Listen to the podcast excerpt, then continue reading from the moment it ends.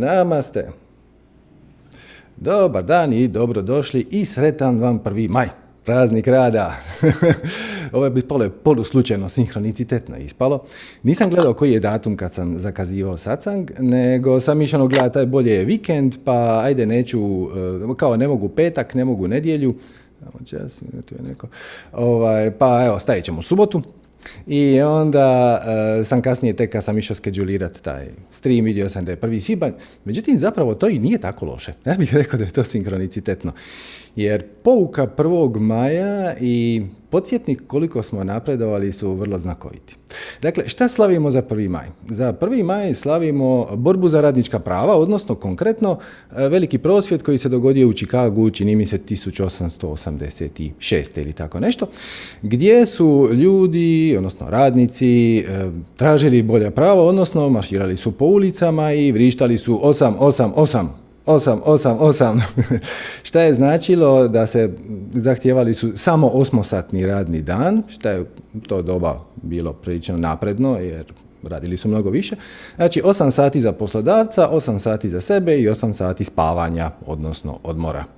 I to je naravno za ono doba bilo jako radikalno i pohvaljujemo inicijativu i sve super.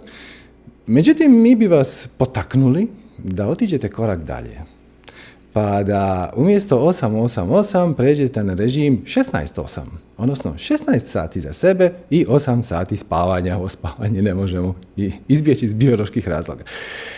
E sad, to ne znači da nećete ništa raditi.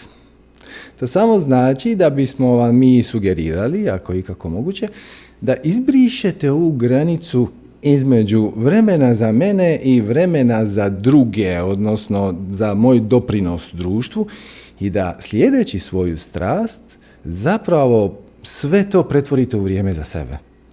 Jer naravno da ćete nešto raditi, naravno da ćete doprinositi, e, imate i nekakav ekonomski imperativ, vjerojatno u svemu tome i neki novci su obično uključeni u naš život, ali kad radite nešto što vas doista veseli, onda to nije gnjavaža. A ako nije gnjavaža, ako vas to onako jako veseli, onda to baš i nije posao po onoj klasičnoj definiciji šta ljudi smatraju kad kažu idem na posao. Kad kažu idem na posao, to znači idem na onu gnjavažu koju moram odraditi da bih dobio neke novce da mogu platiti račune. Možete, možete izbrisati tu granicu. Znači, moguće je izbrisati tu granicu i da, da, se, da se razumijemo, to ne znači da nećete raditi ništa. Čak što više, postoji velika šansa da ćete raditi više nego ikad. Ali to neće biti gnjavaža. I to će vam biti nekako usput i to će vam biti veselje i onda tu više nema, nema te stroge granice, ono 8 sati za nekog drugog, 8 sati kao za poslodavca, 8 sati za mene i 8 sati za spavanje. Tim više, da ne kažem, šta je ovaj 8 sati e, za mene e, stalno nekako biva grickan od strane ova druga dva. Drugim riječima, šta hoću reći, e, na primjer 8 sati za poslodavca, ok, ali onda još vam treba recimo pola sata da dođete na posao, pola sata da se vratite s posla i to nekako biva pojedeno ne od strane 8 sati za poslodavca, nego od onih 8 sati za mene. Hm. E, ali ako izbrišete tu granicu, ako integrirate posao u svoje veselje i ako je vaš doprinos društvu e, u formi ljubavi, radosti, e, nečeg šta rado dajete i dijelite ljudima koji će te vaše poklone i talente rado primiti, onda to više nije, nije 888, nego 168. ja pokušavam zamisliti prosvjede, idu svi 8, 8, 8, a jedan između njih kaže 16, 8, 16, 8, 16 za mene, 8 spavanja. I onda kad neko iz publike poviće, odnosno iz mase poviće, ne želimo raditi nedjeljom, nećemo raditi nedjeljom. Vidite njega, ono, a jel mogu ja ako mi bude gušt? Dobro, ajde, ti možeš ako ti je gušt, ali mi drugi nećemo. Tako da, eh, evo, to vam je generalna ideja manifestiranja obilja, da izbrišete granicu između onog što vam je gnjavaža mm, i što radite zato što eto morate i onoga šta vam je gušt i šta spada u vrijeme za sebe, jer onda i, ovaj vaš doprinos drugima spada u vaše vrijeme za sebe, jer liječeći druge liječite sebe. Pomažući drugima pomažete sebi. Davajući ljubav drugima dajete ljubav sebi. vrlo direktno, čak i na, ono, na fizičkoj razini, kažem, liječite druge, e, to ne mora znači da ste doktor. Mislim, liječite druge tako što im napravite e, lijepi kolač, ako je to vaša strast, i onda ga poklonite ili prodate, nije uopće važno. Ako je ta druga osoba zahvalna na tom vašem e, doprinosu, ta zahvalnost će vas izliječiti. Jer sve je jedno ne kao sve jedno je, nije važno, nego sve je jedno, cijeli svemir je jedna cijelina i sve što ubacuješ e, pozitivno u našu kolektivnu kašu, nazovimo je tako, ili juhu, zapravo dobivaš natrag jer i ti iz nje piješ. To je kao da čistiš bazen u kojem se svi kupamo, pa i ti. Mislim, čim si ga očistio za druge, očistio si ga i za sebe i svima je bolje. Također ovaj prvi maj e, je zanimljiva povijesna lekcija E, iz naše nekakve iz manifestirajuće perspektive se može to fino vidjeti.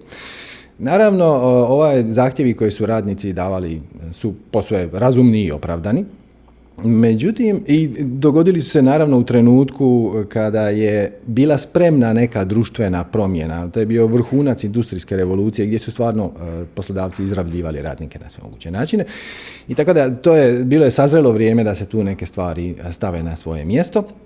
Međutim, e, pogledajte šta, šta je iz toga izašlo. Znači, samim time šta nije došlo do promjene vibracije, Jedina u konačnici promjena koja se dogodila je da su potlačeni postali e, tlačitelji, a tlačitelji su postali potlačeni. Samo se stvar okrenula.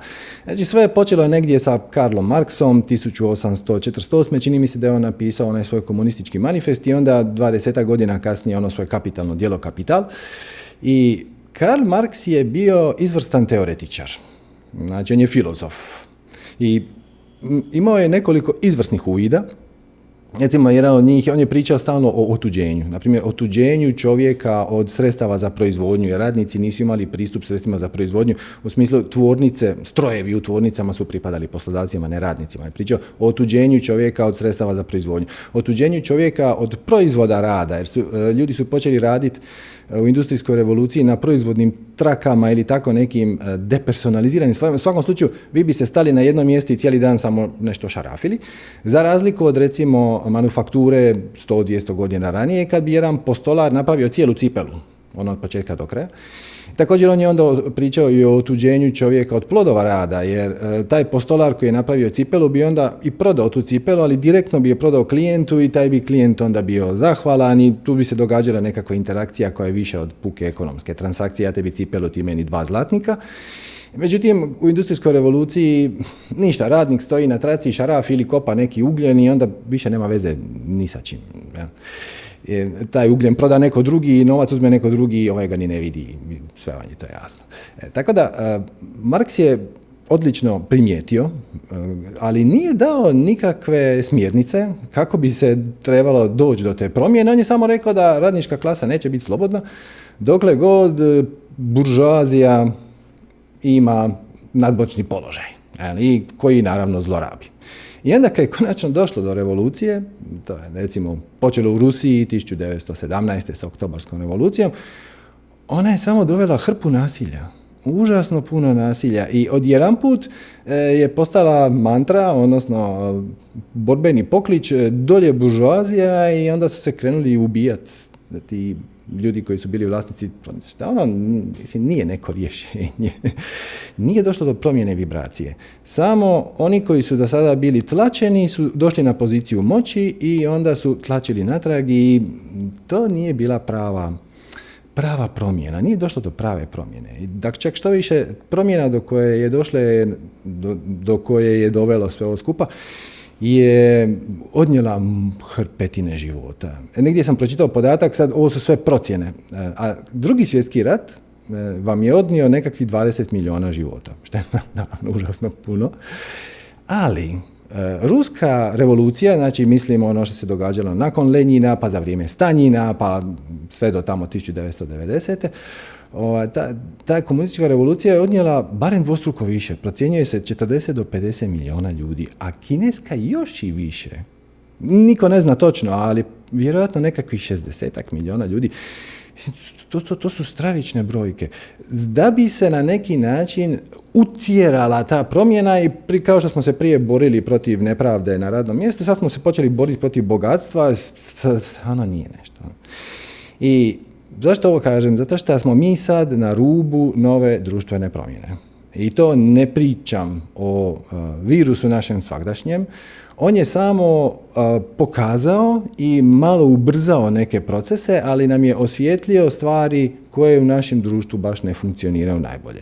Pokazao nam je slabosti našeg zdravstvenog sustava, pokazao nam je slabosti našeg ekonomskog sustava, gospodarskog, pokazao nam je koliko malo treba da bi ljudi koji su na vlasti pokušali prigrabiti još više moći za sebe, još veće e, ovlasti, e, upravljati našim životima, ko smije izaći iz kuće, ko ne smije izaći iz kuće, pod kojim uvjetima i tako dalje. E, za očekivati je da će uskoro doći do neke promjene, ali molim vas, ovo je sad jako bitno. Prava promjena će doći tek kako vi promijenite vibraciju. Prava društvena promjena. Odnosno, moram biti još precizniji, budućnost koju ćete percipirati od bezbrojnog broja varijanti koje već postoje, samo je pitanje u koju ćete vi uklizat. Znači, ona u koju ćete vi uklizat će biti konzistentna sa vašom najjačom i naj, najčešćom vibracijom. I ako se ljutite na situaciju ovakva kakva je i osjećate se frustrirani i zakočeni, dobit ćete realnost koja će reflektirati uh, vrlo kvalitetne razloge, razloge, navodnike, to je mentalna stvar, ćete razloge da budete još više ljuti i još više frustrirani. Ali ako transformirate ovu negativnost i kažete, ok, znači ovo što se događa je tako kako je i zahvalan sam na toj situaciji jer vidim da je mnogima sad su, su stvari malo jasnije i gdje stojimo i, i meni je malo jasnije i, i tko sam ja i šta ja ovdje radim i koja je moja zadaća i kako dalje i da.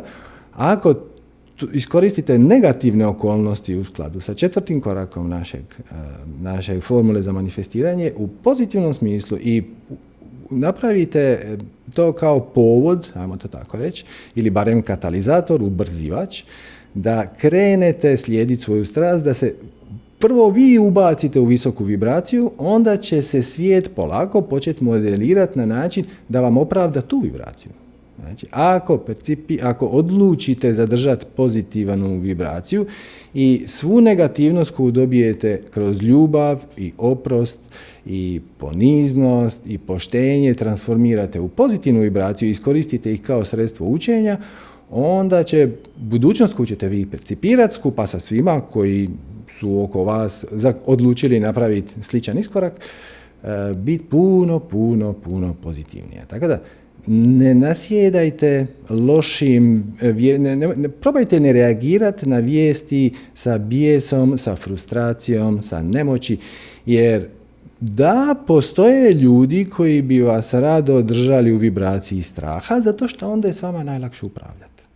Da, postoje ljudi koji bi vas rado držali u vibraciji frustracije, jer vibracija frustracije sugerira da ste vi jadni, mali i nemoćni, ali ništa nije dalje od istine. Vi ste kompletan, kompletan, stopostotni kreator svoje realnosti i sve što treba je da iskoristite tu, tu moć. Jedina prava moć koju imaju ovi koji vas žele ubaciti u negativnu vibraciju je ta što su vas uvjerili da ste nemoćni. Ali to nema nikakvog efekta na vas dok vi u to ne povjerujete i samim time dobijete adekvatne emocije i misli i akcije, odnosno neakcije i s time će se oblikovati vaša realnost. Tako da, evo, e, sad je apsolutno najbolji mogući trenutak da krenete slijediti svoje strasti. Sad, evo, dolazi i ljeto, pa ćete imati malo više vremena za sebe i život je malo lakši i toplo je i tako. Ubacite se i transformirajte negativnost nemojte se svađati s ljudima koji imaju e, drugačije mišljenje, nego s ljubavlju prihvatite njihov stav, koji je vrlo konzistentan sa njihovim vlastitim e, definicijama i uvjerenjima, kao i kod svih nas. Možete im ponuditi svoj pogled na svijet, ali ako ga oni ne žele prihvatiti, to je njihova stvar. Nemojte se vi frustrirati zato što oni ne žele gledati stvar vašim očima. Nego samo nastavite transformirati negativnost u pozitivnost tak kroz oprost, kroz ljubav, kroz razumijevanje, kroz poniznost, kroz zahvalnost, što ste dobili priliku da u ovim izazovnim vremenima osvijetlite malo više i od svojih vlastitih e, manjkavosti, odnosno e, zaostataka i koje ste dobili u vidu negativnih uvjerenja i definicija od društva, prijatelja, škole i trauma dosadašnjeg života i tako dalje, tako dalje. Tako da ovo je izvrsna prilika i tom, tim prije ćemo kreirati bolji svijet kad e, sami poduzmemo neku akciju. I molim vas, čuvajte se, to, to često čujem, ono, joj, kakav ćemo mi svijet ostaviti djeci? Ne djeci. Svačete, kad kažete kakav mi svijet ostavljamo djeci, odmah ste se oslobodili odgovornosti da napravite nešto sami sada, i prolongirali ste e, bilo šta šta već treba biti napravljeno u neku nejasnu budućnost, a već ovisi koliko su vam djeca, ali ako vam djeca imaju pet godina, vi ste 15 godina mirni, dok oni ne dođu do 20. E dakle, ne to, nego danas, sad, jedini trenutak koji imate je sad. I uvijek će biti sad. I bitno je šta radite sad. I super, sad gledate satsang, odlično, hvala, odlično. E, I nadam se da će vas on inspirirati da nakon jednom kad satsang završi, poduzmete akciju koja vama ima smisla, koja dolazi iz vašeg srca, koja, koja vam potiče veselje, radoznalost, koja jednostavno vam ima smisla. Znate ono kako, kako se kaže, ono, jel tebi ovo ima smisla? E to, ako ti to što ti je palo na pamet ima nekog smisla, za tebe i za drugog, bilo šta, onda poduzmeš akciju na tome i ne sekiraš se previše oko negativnosti koje dolaze izvana, odnosno prihvaćaš ih sa veseljem i zahvalnošću jer su e, oni katalizator velike promjene koje je pred nama. Ali opet, ako budemo reagirali na strah strahom, na bijes bijesom, na frustraciju frustracijom, to neće biti prava promjena. Doće do nekih pretumbacija, rošada, više na vlasti neće biti Mate nego Ante ili Ana i Ankica, nije važno, ali prava promjena je zapravo promjena vibracije, promjena pogleda, promjena perspektive. perspektive. I zadatak nije lagan, i zato ste ga i izabrali iz spiritualne perspektive. Svačate, ovo doba transformacije e, koje, ćemo, koje prolazimo i prolazit ćemo još neko vrijeme je izvanredna prilika za rapidne, rapidan napredak na spiritualnom nivou. E, jer lako je biti dobar kad je sve oko tebe cvijeće. e, ali šta kad te uvalim u strah, frustraciju, bijes, smiješ putovati, ne smiješ putovati, izaći iz kuće, maska, ne maska, onda te svi gledaju nešto ispod oka, jesi ti antivakser ili ti si... Ok, gledajte, ako dođete u korijen, u izvor svakog pitanja, evo recimo cijepice ili ne cijepice. Okay, postoje ljudi koji tvrde da je to najbolja stvar na svijetu, postoje tvrdi ljudi koji kažu da oni to ne bi nikad. Ok, kad i sad, ta dva pogleda izgledaju posve oprečno. Ali kad odete dovoljno duboko, vidjet ćete da postoji kako zajednička točka, a to je i jedni i drugi bi htjeli da ljudi budu zdravi i da nastavimo živjeti normalno. Krenite od toga. Znači, krenite od toga, ok, ti imaš drugačiji stav od mog, koji god da je vaš, ok, ali mi imamo zajednički temelj. Temelj je da bi mi htjeli da ovo se završi, da ljudi budu zdravi, da više ne bude vijesti pod novinama i televiziji kakve već jesu i to. Da krenite od tu i onda, onda vidite, ali sa punim razumijevanjem, jer gle, znate kako je rekao Bertrand Russell, nikad ne bih umro za svoja uvjerenja jer možda sam u krivu. Tako da, kad krenete s tim stavom, sa stavom razumijevanja, prihvaćanja, poštivanja, bez obzira što se možda s nekim ne slažete, onda i taj razgovor skrene, krene u skroz drugom smjeru i bude konstruktivan bez obzira koja je bila početna točka vaša, koja je bila početna točka druga. I na kraju krajeva postoji velika šansa da ćete iz tog cijelog procesa i vi sami nešto naučiti i doraditi svoj vlastiti stav. I, e, recimo, to je jedan zanimljiv detalj. E, Voltaire. Voltaire, vjerojatno ste čuli, francuski filozof, enciklopedist i tako dalje. On je bio izvrstan, izvrstan retoričar, odnosno debatičar, kako se to zove. Bilo ga je jako teško pobijediti u bilo kojoj debati, gdje se priča ono, za ili protiv neke teme. I onda su ga jednom pitali koja je njegova tajna, kako, kako se priprema za debate. On je rekao da je njegova tajna u tome što je on, on dakle proučava temu dokle god nije u stanju uh, prikazati protivnikov stav. Bolje nego što je protivnik sam. Či, bilo koje pitanje. Nosit maske ili ne nosit maske. I recimo da ste vi na, na smjeru da vi smatrate da je to besmisleno. Vi ne biste. Međutim, sad debatirate s nekim koji kaže da to kako ima smisla. Trik u tome je da možete da ste u stanju zastupati njegov stav. Njegov stav koji kaže treba nositi maske, bolje nego on sam. Jer tek kad ste u stanju njegov stav zastupat bolje nego on sam, vidjet ćete i manjkavosti njegovog stava koje ni on sam nije uočio.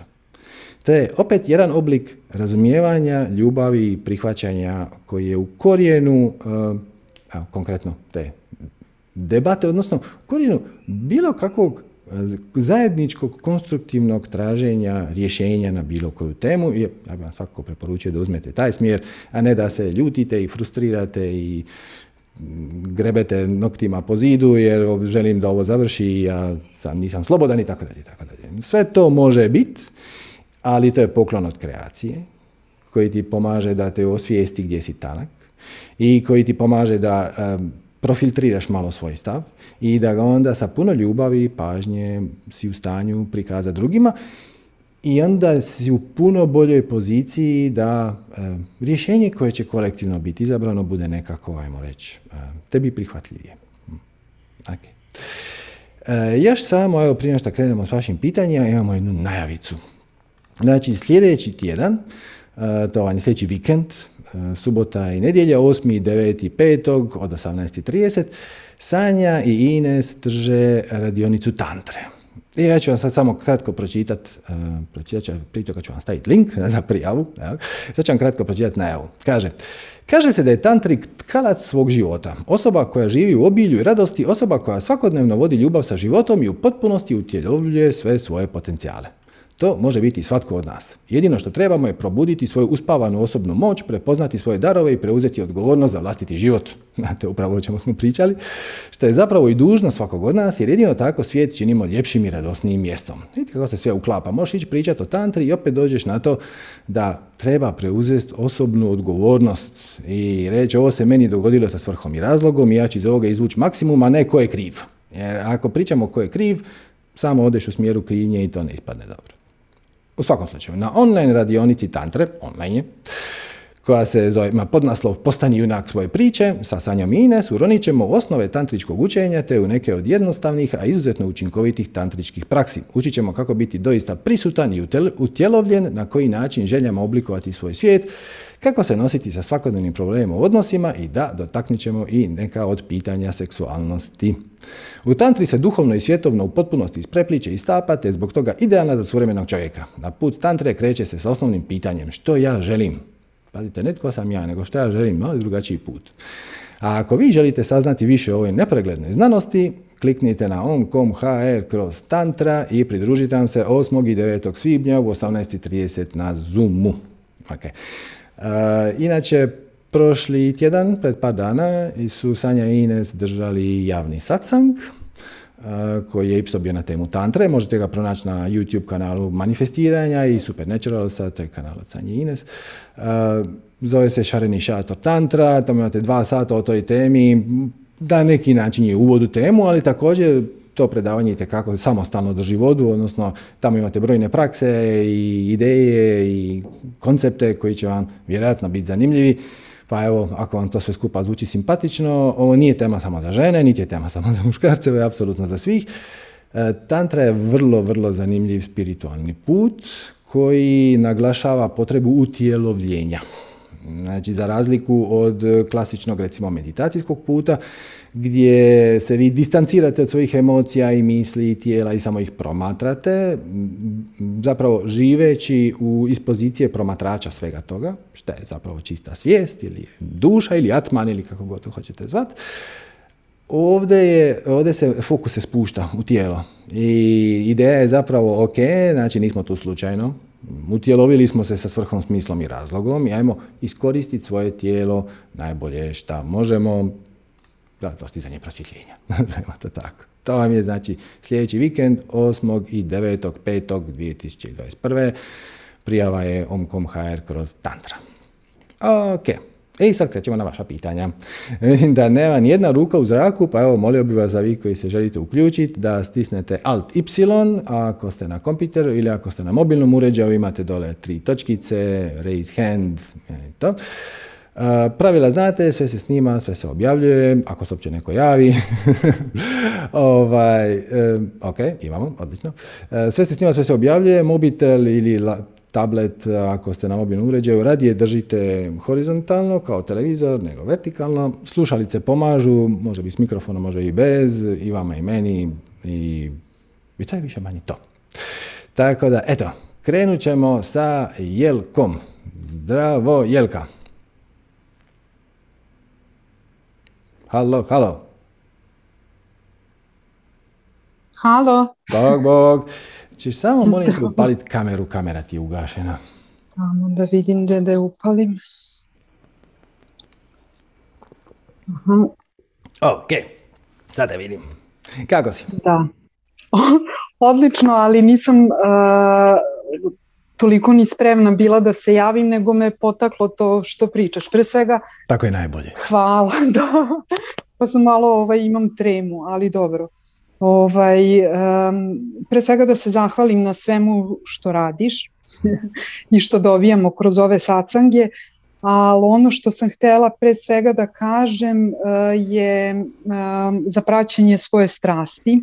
Uh. -huh E, da podržim druge da to rade zato što sam uz pomoć uh, i sacanga i nekih drugih stvari i osvešćivanja kod sebe uh, posle devet godina napustila neki posao i pre uh, skoro četiri, tri godine započela neki svoj privatan posao, sve polako, uh, potpuno slučajno ušla u to -hmm. i dve godine imam baš sobstveni biznis koji je u vreme korone toliko napredovao da je to neverovatno neočekivano. Mm -hmm. ovaj, I e, to je ono što e, sam htela drugima da kažem da sve strahove koje sam imala i odlagala početak svog biznisa kada sam prešla tu granicu i ohrabrila se da krenem u sve to, ovaj, sve onako dobilo jednu jednom uzle, onako uzletelo je sve. Mm. Sam početak je bio jako težak,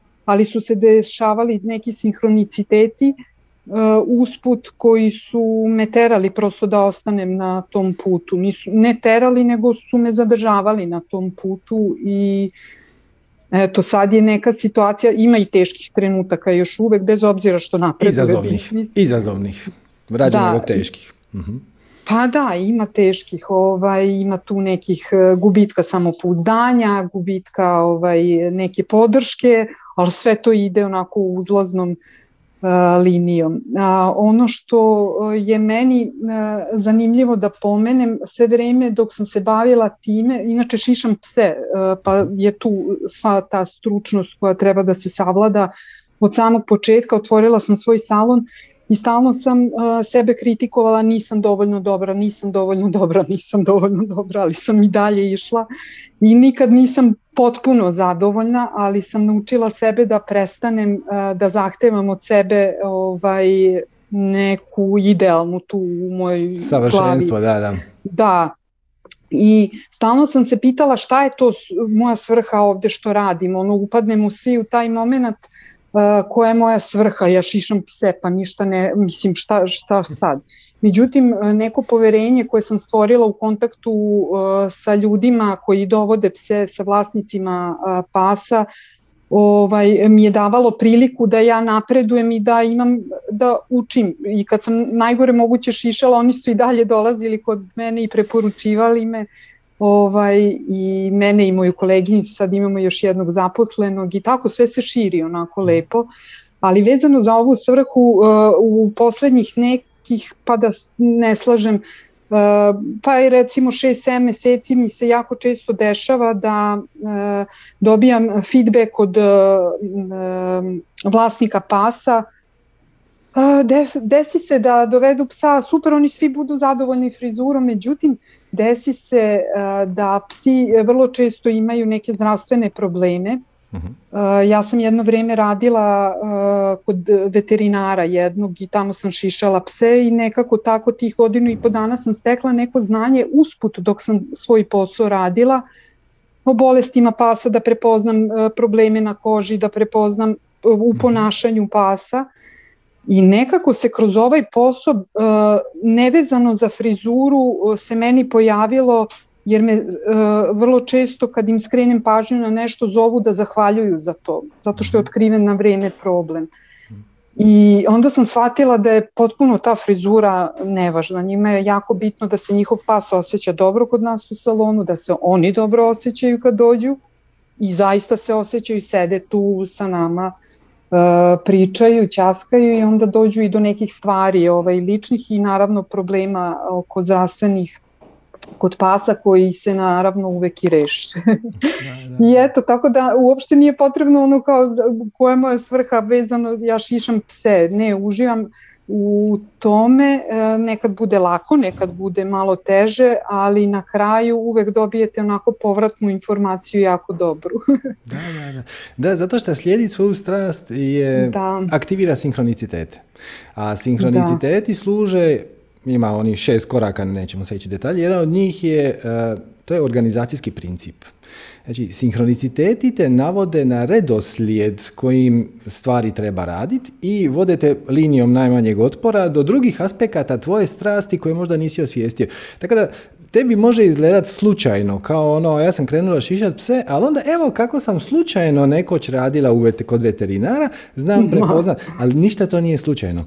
Nije. E, odjedan put se pojavila ta neka ekspertiza iz prošlosti koja je kao teoretski zaboravljena i nebitna, jer to sam samo radila usput, koja se sad tako fino integrirala to ništa nije slučajno. Tako da, ništa nije slučajno, jeste i to je meni fascinantno zato što nekad sebe zapitam ka, odakle meni je ova informacija, kako ja ovo znam. Da. Uopšte nemam, ne, ne, izvinjavam se sad psi mi laju i onda psa. Kako Žele šišanje. no, no, ne, ovaj, Uh, šta sam tela da kažem, nekad se pitam zašto je, uh, kako imam tu informaciju, ali imam i ljudi vrlo često pitaju, postavljaju pitanja i to je to. Ovaj, I e, sve dok sam se zamarala time šta će drugi reći, ja nisam dovoljno dobro, ne šišam dobro e, i držim obuku, ljudi uče kod mene da šišaju pse i onda u jednom momentu postanu bolje od mene. Mm -hmm. I to mi je jedno vreme bio jako veliki problem, čak sam imala moment i da sam prestala da šišam, radili su drugi. Ja sam samo bila u pozadini. Mm -hmm i e, teško sam uh, podnela to, ali sad mi je lako da pričam o tome jer sam izašla iz toga, ali je baš bilo teško i vratila sam se onako, ali bio je potreban taj jedan korak samo da napravim da se vratim u sve. da, da, da. da. I tako da je sad sjajno i, i želim sve da podržim ko, da se ne pitamo mnogo šta je to, šta je svrha. Mislim, samo ideš, radiš i ovo je istina kada radiš, kad ne radiš za poslodavca, radiš za sebe, radiš realno mnogo više sati, ali ih ne doživljavaš kao kad radiš kao kod poslodavca. Da, da, da, sad nije, nije problem kod poslodavca, e, nego da li ti je to gnjavaže ili nije. Dakle, nema ništa Tako loše u tome da tvoju strast mm. možeš najlakše utjeloviti, odnosno raditi u nekakvoj firmi i korporaciji, ali, ali ako ti to ima smisla, ako ti su ti, ti ljudi dragi, ako ti je ta okolina pozitivna i pozitivna, onda to i takako ima smisla. Nema ništa loše u tome. E, ali da. ako ideš svako jutro s grčem na posao i ono, budiš se ujutro i već ti je mrak na očima, padne ti roleta, odmah najranije ujutro reme još jedan dan gnjavaže, a onda ću izaći posla u, ne znam, pet popodne i tek onda imam hrpu posla za odraditi to nema potrebe za tim. Mo, može se i tako živjeti. Mnogi tako prožive cijeli život, ali puno je ugodnije i ljepše i efikasnije i na veću korist i tebi i cijelom društvu i cijelini ako tebi to što radiš ima smisla. Da. Da, i sve je ovaj, sjajno kada prođe vreme pa vi vratite film unazad i onda sve ima smisla. Dok da. se ide ne, tražeći smisao gubimo mnoge stvari u, Tako je. Iz fokusa i onda to baš bude uh, otežavajuća okolnost ali ovaj mogu sad slobodno da pričam o tome zato što mi je to, to ovaj kako da kažem predstavljalo nekad problem šta će drugi reći bez obzira što sam da kažem, pratila svoju strast, radila, vuklo me nešto da radim, to opet sam imala jednu uh, težinu dok nisam shvatila šta je suština. Eto, a jedna da. od stvari koja mi je pomogla su i ovi sacanzi i tako da, eto, mnogo hvala. Baš, baš mi je drago da ti je to bilo od koristi, ali da, znači u retrospektivi to izgleda logično. E, ali e, šta nas spriječava da mi poduzmemo prave korake u trenutku kad nam to nije očito, to je samo ego. Ego koji želi znat, tako, on želi znat šta će se dogoditi, kojim tempom, e, koliko će to donijeti para, klijenata, vremena, sve, sve želi posložiti, a to nije najefikasnije. Može se i tako, ali to nije najefikasnije jer će vas tje, ego će vas ubaciti u tjeskobu, u frustraciju, u ljutnju i zato je ključan onaj treći korak formule bez očekivanja, bez bilo kakvog da. inzistiranja šta se treba dogoditi. A ti si zamislio da će se dogoditi jedno, a dogodilo se nešto skroz drugo. Ok, možeš ti imati plan, ali nemoj inzistirati na njemu. Dopusti da se taj plan raspadne i kažeš, o, kako zanimljivo. Ovo je negativni sinhronicitet, odnosno ovo je strelica u neočekivanom smjeru. Postoje dvije vrste sinhroniciteta. Jedni su ovi o kojima svi pričaju, a to je vrata su mi se otvarala i sve je bilo super. E, ali postoji i druga vrsta sinhroniciteta koja je tu da te spriječi da radiš ono što nije tvoj put. Znači jedni te usmjeravaju na tvoj put, a drugi te isto te usmjeravaju na tvoj put, ali na način da ti kreneš raditi nešto što nije tvoj put i onda ti se tamo stvari počnu komplicirati i zatvarati to. I samo pridjeliš tome pozitivan predznak. Kažeš ono, ok, znači ovo se sad počelo događati, to nije slučajno jer ništa nije slučajno, gdje me to usmjerava, gdje me to vodi i to je jednako je korisno. To je ono strelica, znači, ono, cesta zatvorena, obilazak, desno. Jo, bilo je takvih situacija mnogo. Mnogo, ali ovaj, nekako se sve uvek reši. Sad trebalo bi mi mnogo vremena da istričem, da. ali jedna od stvari koja mi je pomogla da otvorim i salon, jer nisam imala financijskih sredstava, napustila sam posao koji je jako dobro bio plaćen. Uh, prosto se sve, nisam znala odakle ću i onda sam slučajno saznala za kredit koji daje država I onda su mi svi rekli da nema šanse da dobijem ta kredit, taj, zato što ogromna količina papira treba da se sakupi, da, da. se do, prosto ne, nemoguće dobiti taj kredit, dobila sam taj kredit sa 1% kamate ovaj, na godišnjem nivou da ga otplaćujem kroz 5 godina, prosto se ni ne osjeća, oseti kroz posao koliko se lako otplati i sve nekako ima smisla. Eto, kad krenete da, a inače sam slučajno za kurs za šišanje pasa saznala uh, zato što sam otišla na holistički jednu grupu jer sam imala viška 25 kg i trebala sam skinem te kilograme za čerkinu svadbu i čula za taj kurs, skinula sam 25 kg i nikad se više nisam ugojila. Mm da, da jer zato što... protočna si za energiju. Zato što Skroz, da. da, da, I. I to sam sebi dokazala i okolini, jela sam svaki dan, sad će me neko kritikovati, ali sedam dana za redom sam svaki dan jela burek i tako, ja se gram nisam gojila, nekako je sve klizilo, to je bilo da, zato fantastično. Tu, da. tu energiju provučeš dalje, odnosno daš je, yes. daš je psima. odnosno, da, da, da, odnosno da. cijelom svijetu. Da, eto. Super, puno ti hvala na hvala. ohrabrenju za druge. I baš mi je drago što se malo čuli. I meni hvala puno. Malim Ćao. Ok, ajmo Andreja. Zdravo Andreja. Halo Andreja, ćeš molim te samo upali, upali kameru samo molim te. Kameru? Mhm.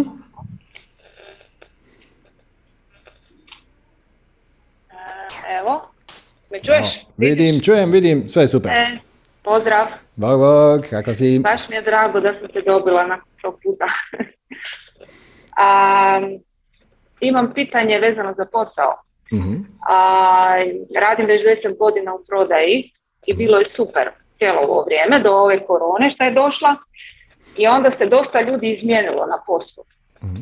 A, cijela ekipa s kojom sam ja uživala raditi je otišla, izmijenila se, došla je neka druga ekipa i sad sam jako u nekoj drugoj realnosti i nikome ne, ne tjera da ja dolazim u ured, mhm. a dolaženje ujutro u ured, oblačenje, to je bilo sve dio mog posla i u tome sam ja uživala.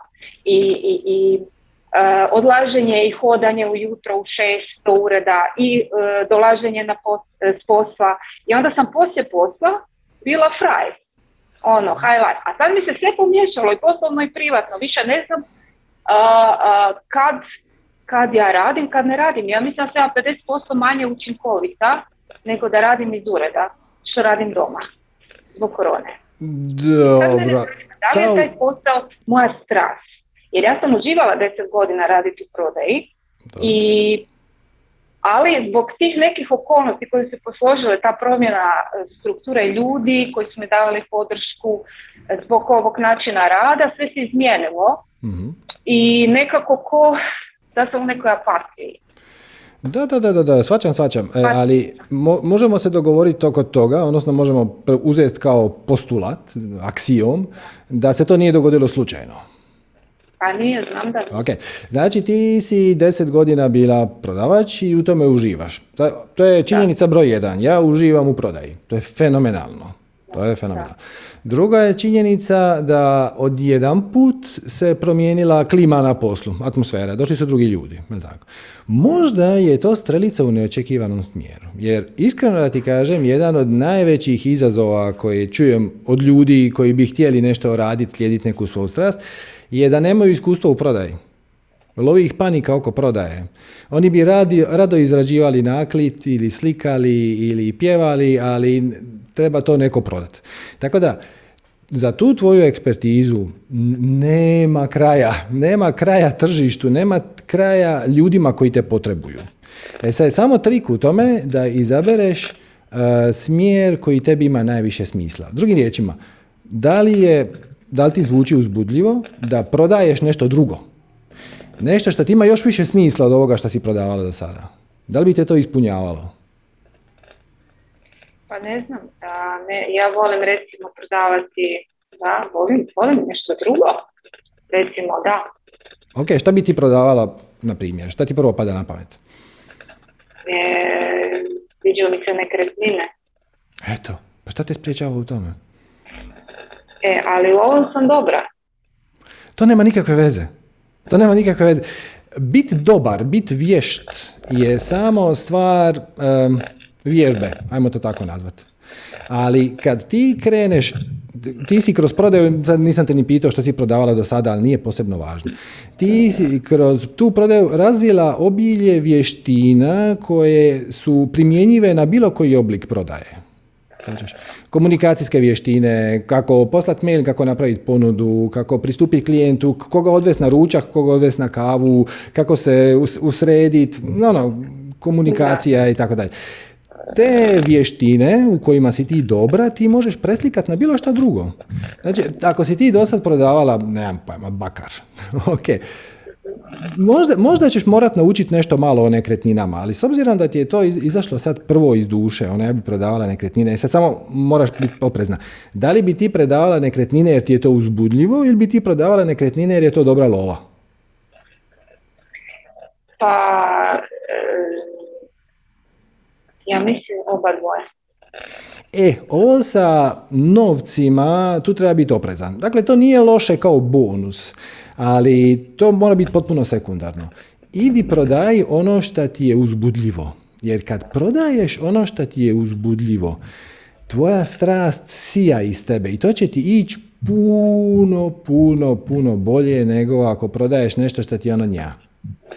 Tamo je. Znači, pusti racio, pusti ego koji, će, koji ti onako samo reflektira natrag vibraciju koju već jesi. Znači, ako ideš e, u prodaju nekretnina, prvenstveno zato što je to dobra lova. To stoji, iza toga stoji vibracija želje. I e, vibracija da imaš više i tako. I ta vibracija, ako nju odabereš, će samo generirati sve više i više želja. Hm? Nikad neće biti dosta. Ako je cilj novac kojeg, gle, kad je dosta? Nikad. E, ali ako uzmeš e, kao etalon, kao mjernu jedinicu, da prodaješ ono što ti je najuzbudljivije, što ti ima, šta ti ima smisla, što te najviše veseli, onda ćeš dobiti puno drugih valuta, ne samo novac. Znači, neće biti samo euri u igri, nego će biti zahvalnost i ljubav i veselje i sa velikom radošću ćeš se dignuti ujutro iz kreveta i obavit ćeš šta god treba, radit ćeš do 24 sata ako treba, neko kraće vrijeme, ništa ti neće biti teško. E, to vrijedi puno više od dodatnih 200 eura. Tako da, fokusiraj, da, pogledaj šta bi ti rado prodavala, ali ono baš napravi top listu šta ti, šta ti je najuzbudljivije, kome bi ti pomogla. Gdje vidiš da ljudi zapinju u prodaji, a ti smatraš da bi baš taj proizvod trebalo promovirati, zato što je vrijedan. To čak ne mora biti ni prodaja proizvoda, to može biti naravno prodaja neke usluge, ali može biti i ideje i koncepta. Znači, dobar prodavač može promovirati veganstvo, može promovirati meditaciju, može promovirati jogu, može promovirati i prodavati indirektno. Znači, ne znači da ćeš ti na kraju držati tečajeve meditacije. Ako tebi, lupam sad, meditacija ima smisla, naći ćeš učitelja meditacije koji je jako dobar u učenju meditacije, a nije jako dobar u prodaji. I ono ne zna napraviti Facebook event, ne zna napraviti uh, newsletter, poslat, e, ne zna skupiti podatke o klijentima. Na kraju krajeva, znači, možeš podučavati samo prodaju. Ako ti je proces prodaje najuzbudljiviji u svemu tome, ne, onda podučavaš prodaju. A ako, ti je ako bi e, rado da su ljudi vegetarijanci, na primjer, onda prodaješ veganski sir.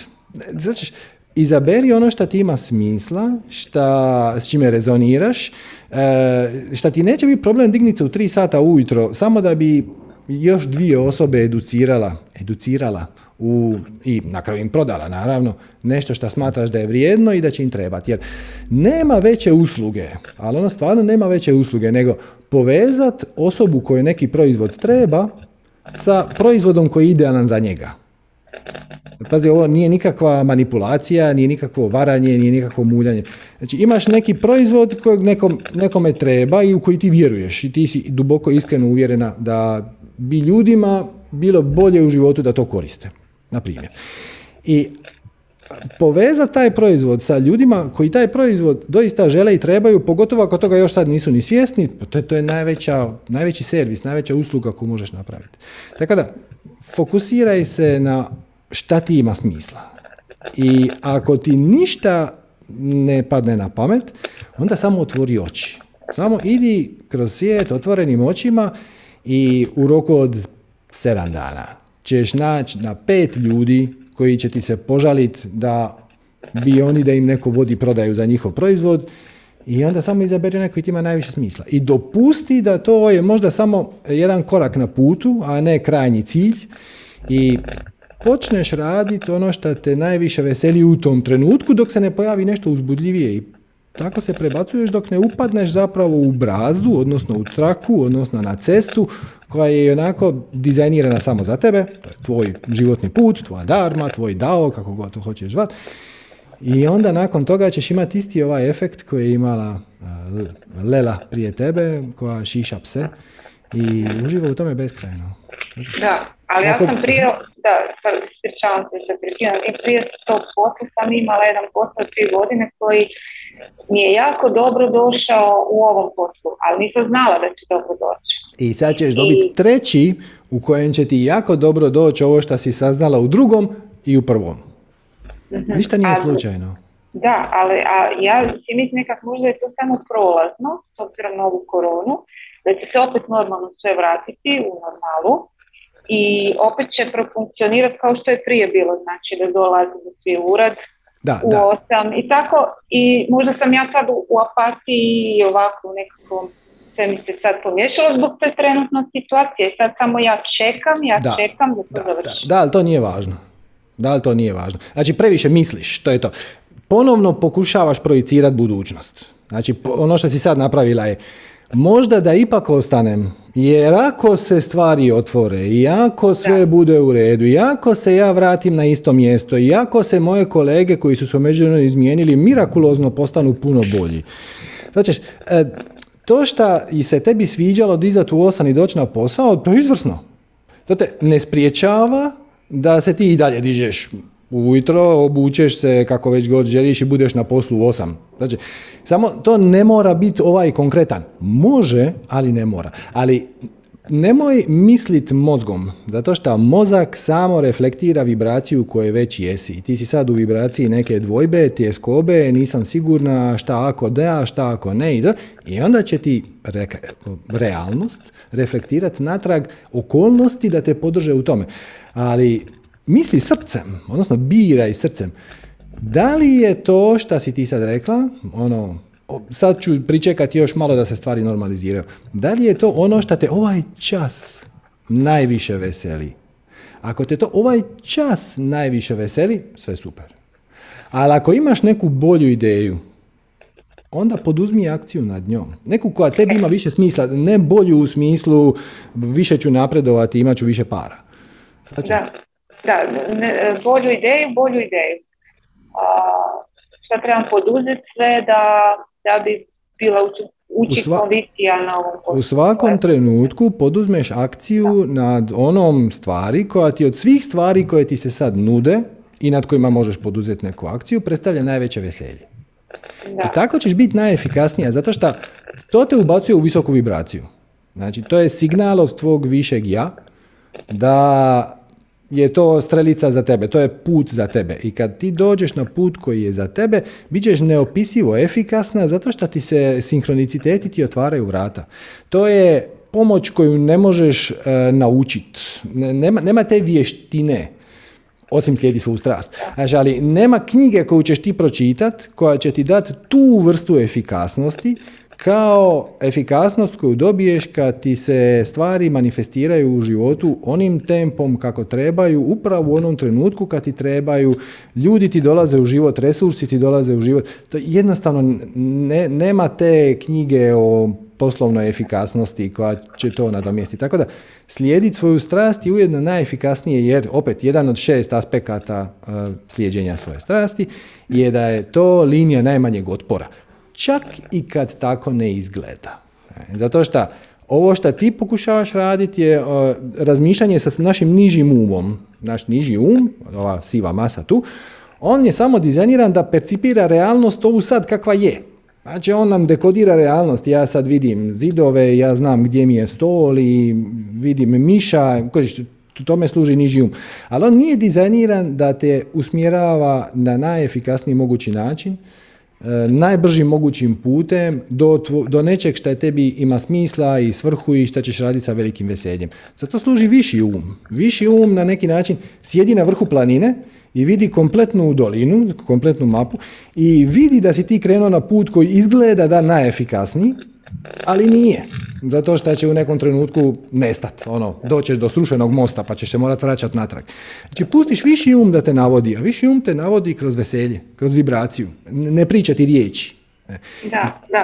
Ja pokušavam tu vibraciju se vidjeti sa nekakvim muzikama, e, pjesmama, kako bi se dovela do više vibracije da bi bila uspješnija u poslu, to je bitno jako. Da, da, da, da, da, ali vidiš šta je stvar. Znači, ti dižeš svoju vibraciju pjevanjem, odlično. I recimo da to stvarno radi, vjerojatno i radi, i ti podigneš vibraciju i definitivno si u tom trenutku otvorena za inspiraciju, za ideje, za kreativnost koju ti servira tvoj viši um. Međutim, kad to prestaneš raditi, ako se vratiš na radno mjesto ili bilo šta, nije važno, drugo, u, u vibraciju tjeskobe i krivnje i srama i apatije i to, onda gubiš taj kontakt. Znači, ideja je da ti šta je moguće duže, po mogućnosti cijelo vrijeme, to je bilo idealno, malo je nerealno, svi mi tu i tamo upadnemo u neka niža stanja, da budeš šta je moguće duže u visokoj vibraciji. I ako možeš pitati cijeli, pa tako što slijediš svoju strast. Tako što radiš ono što te veseli i ono što ti ima smisla. I to ne znači da moraš svoj stari život odsjeći, baciti ga u smeće i sad napraviti e, veliki skok na novo. Hm? Samo dodaj u svoj život neku aktivnost koja bi mogla biti dio tvog puta. Pjevanje je definitivno jedna od njih, super. Ali je li ima još nešto? Je li možeš honorarno dva sata tjedno prodavati nešto što te doista veseli za osobu koja ti je stvarno draga, nešto što ona proizvodi, a što smatraš da bi oplemenilo svijet na bilo koji način. Ne mora biti na praktičan način. Ako, ćeš, ako ćeš prodavati nakit i ako to čini svijet ljepšim, ako to tebi ima smisla, onda je to tvoj put. Nakit sam radila prije e, deset godina, 12, dva mjeseca i onda sam odjednom dobila ovaj posao i nikad više nakit mi nije pao na pamet, niti me nakit ne zanima. Ne znam zašto sam sad radila nakit, to je bilo nema veze, nema veze. Možda si radila naki da bi dobila ovaj posao. I jednako kao što si radila ovaj posao da bi sad otišla stepenicu dalje. Pazi, odluka je na tebi. Znači ti možeš reći, znate šta, sve je to divno i krasno, ja to ne vjerujem da će se meni sinhroniciteti pojavljivati jer nisam dovoljno dobra, mene kreacija ne voli, šta, koju god već. I možeš čekat da vidiš kamo će te situacija odvesti. Ali nema potrebe za tim, jer neće se ništa radikalno promijeniti. Mislim, kako bi ti rekao, ok, završit će pandemija, uh, vratit ćemo se svi u urede i sve će to biti u redu, ali neće biti kao što je bilo tebi. nećeš imati onu radnu situaciju koju si volila sa onim ljudima koji su ti bili dragi. Tako da nikad zapravo... Više. Da, pa ne, gledaj, nikad više. Na tom mjestu možda nikad više, a možda, možda će doći neki drugi ljudi koji će ti biti još bolji. Znači, ti imaš slobodnu volju izabrati svoj put. Ja ti samo uh, kažem koji je najefikasniji način da dođeš do odgovora koji će biti konzistentan, odnosno koji će rezonirati sa tvojim stvarnim bićem, sa tvojim pravim ja, sa tvojom dušom, šta god hoćeš. A to je jako jednostavno. Doćeš do mjesta koje rezonira s tvojom dušom ako počneš raditi stvari koje rezoniraju s tvojom dušom. Mislim, koliko je jednostavno. Ponekad mi se ne da raditi, nego ono, doma sam, ono, vidim nešto na mobitelu, pa onda slušam, pa mi je to zabavnije jer, nego raditi Jer te to što radiš te ne veseli. Kad bi te to veselilo, kad radiš stvari koje te vesele, onda nema tih distrakcija, jel tako? Da. I onda vrijeme ne kad pjevaš. Kad pjevaš, vrijeme prođe ovako. I nikad ne pogledaš na mobitel. Da. I puno si efikasnija. Kužiš, pitala si kako biti efikasan. Evo kako biti efikasan. Radiš ono što voliš. I onda ne nasjedaš na distrakcije.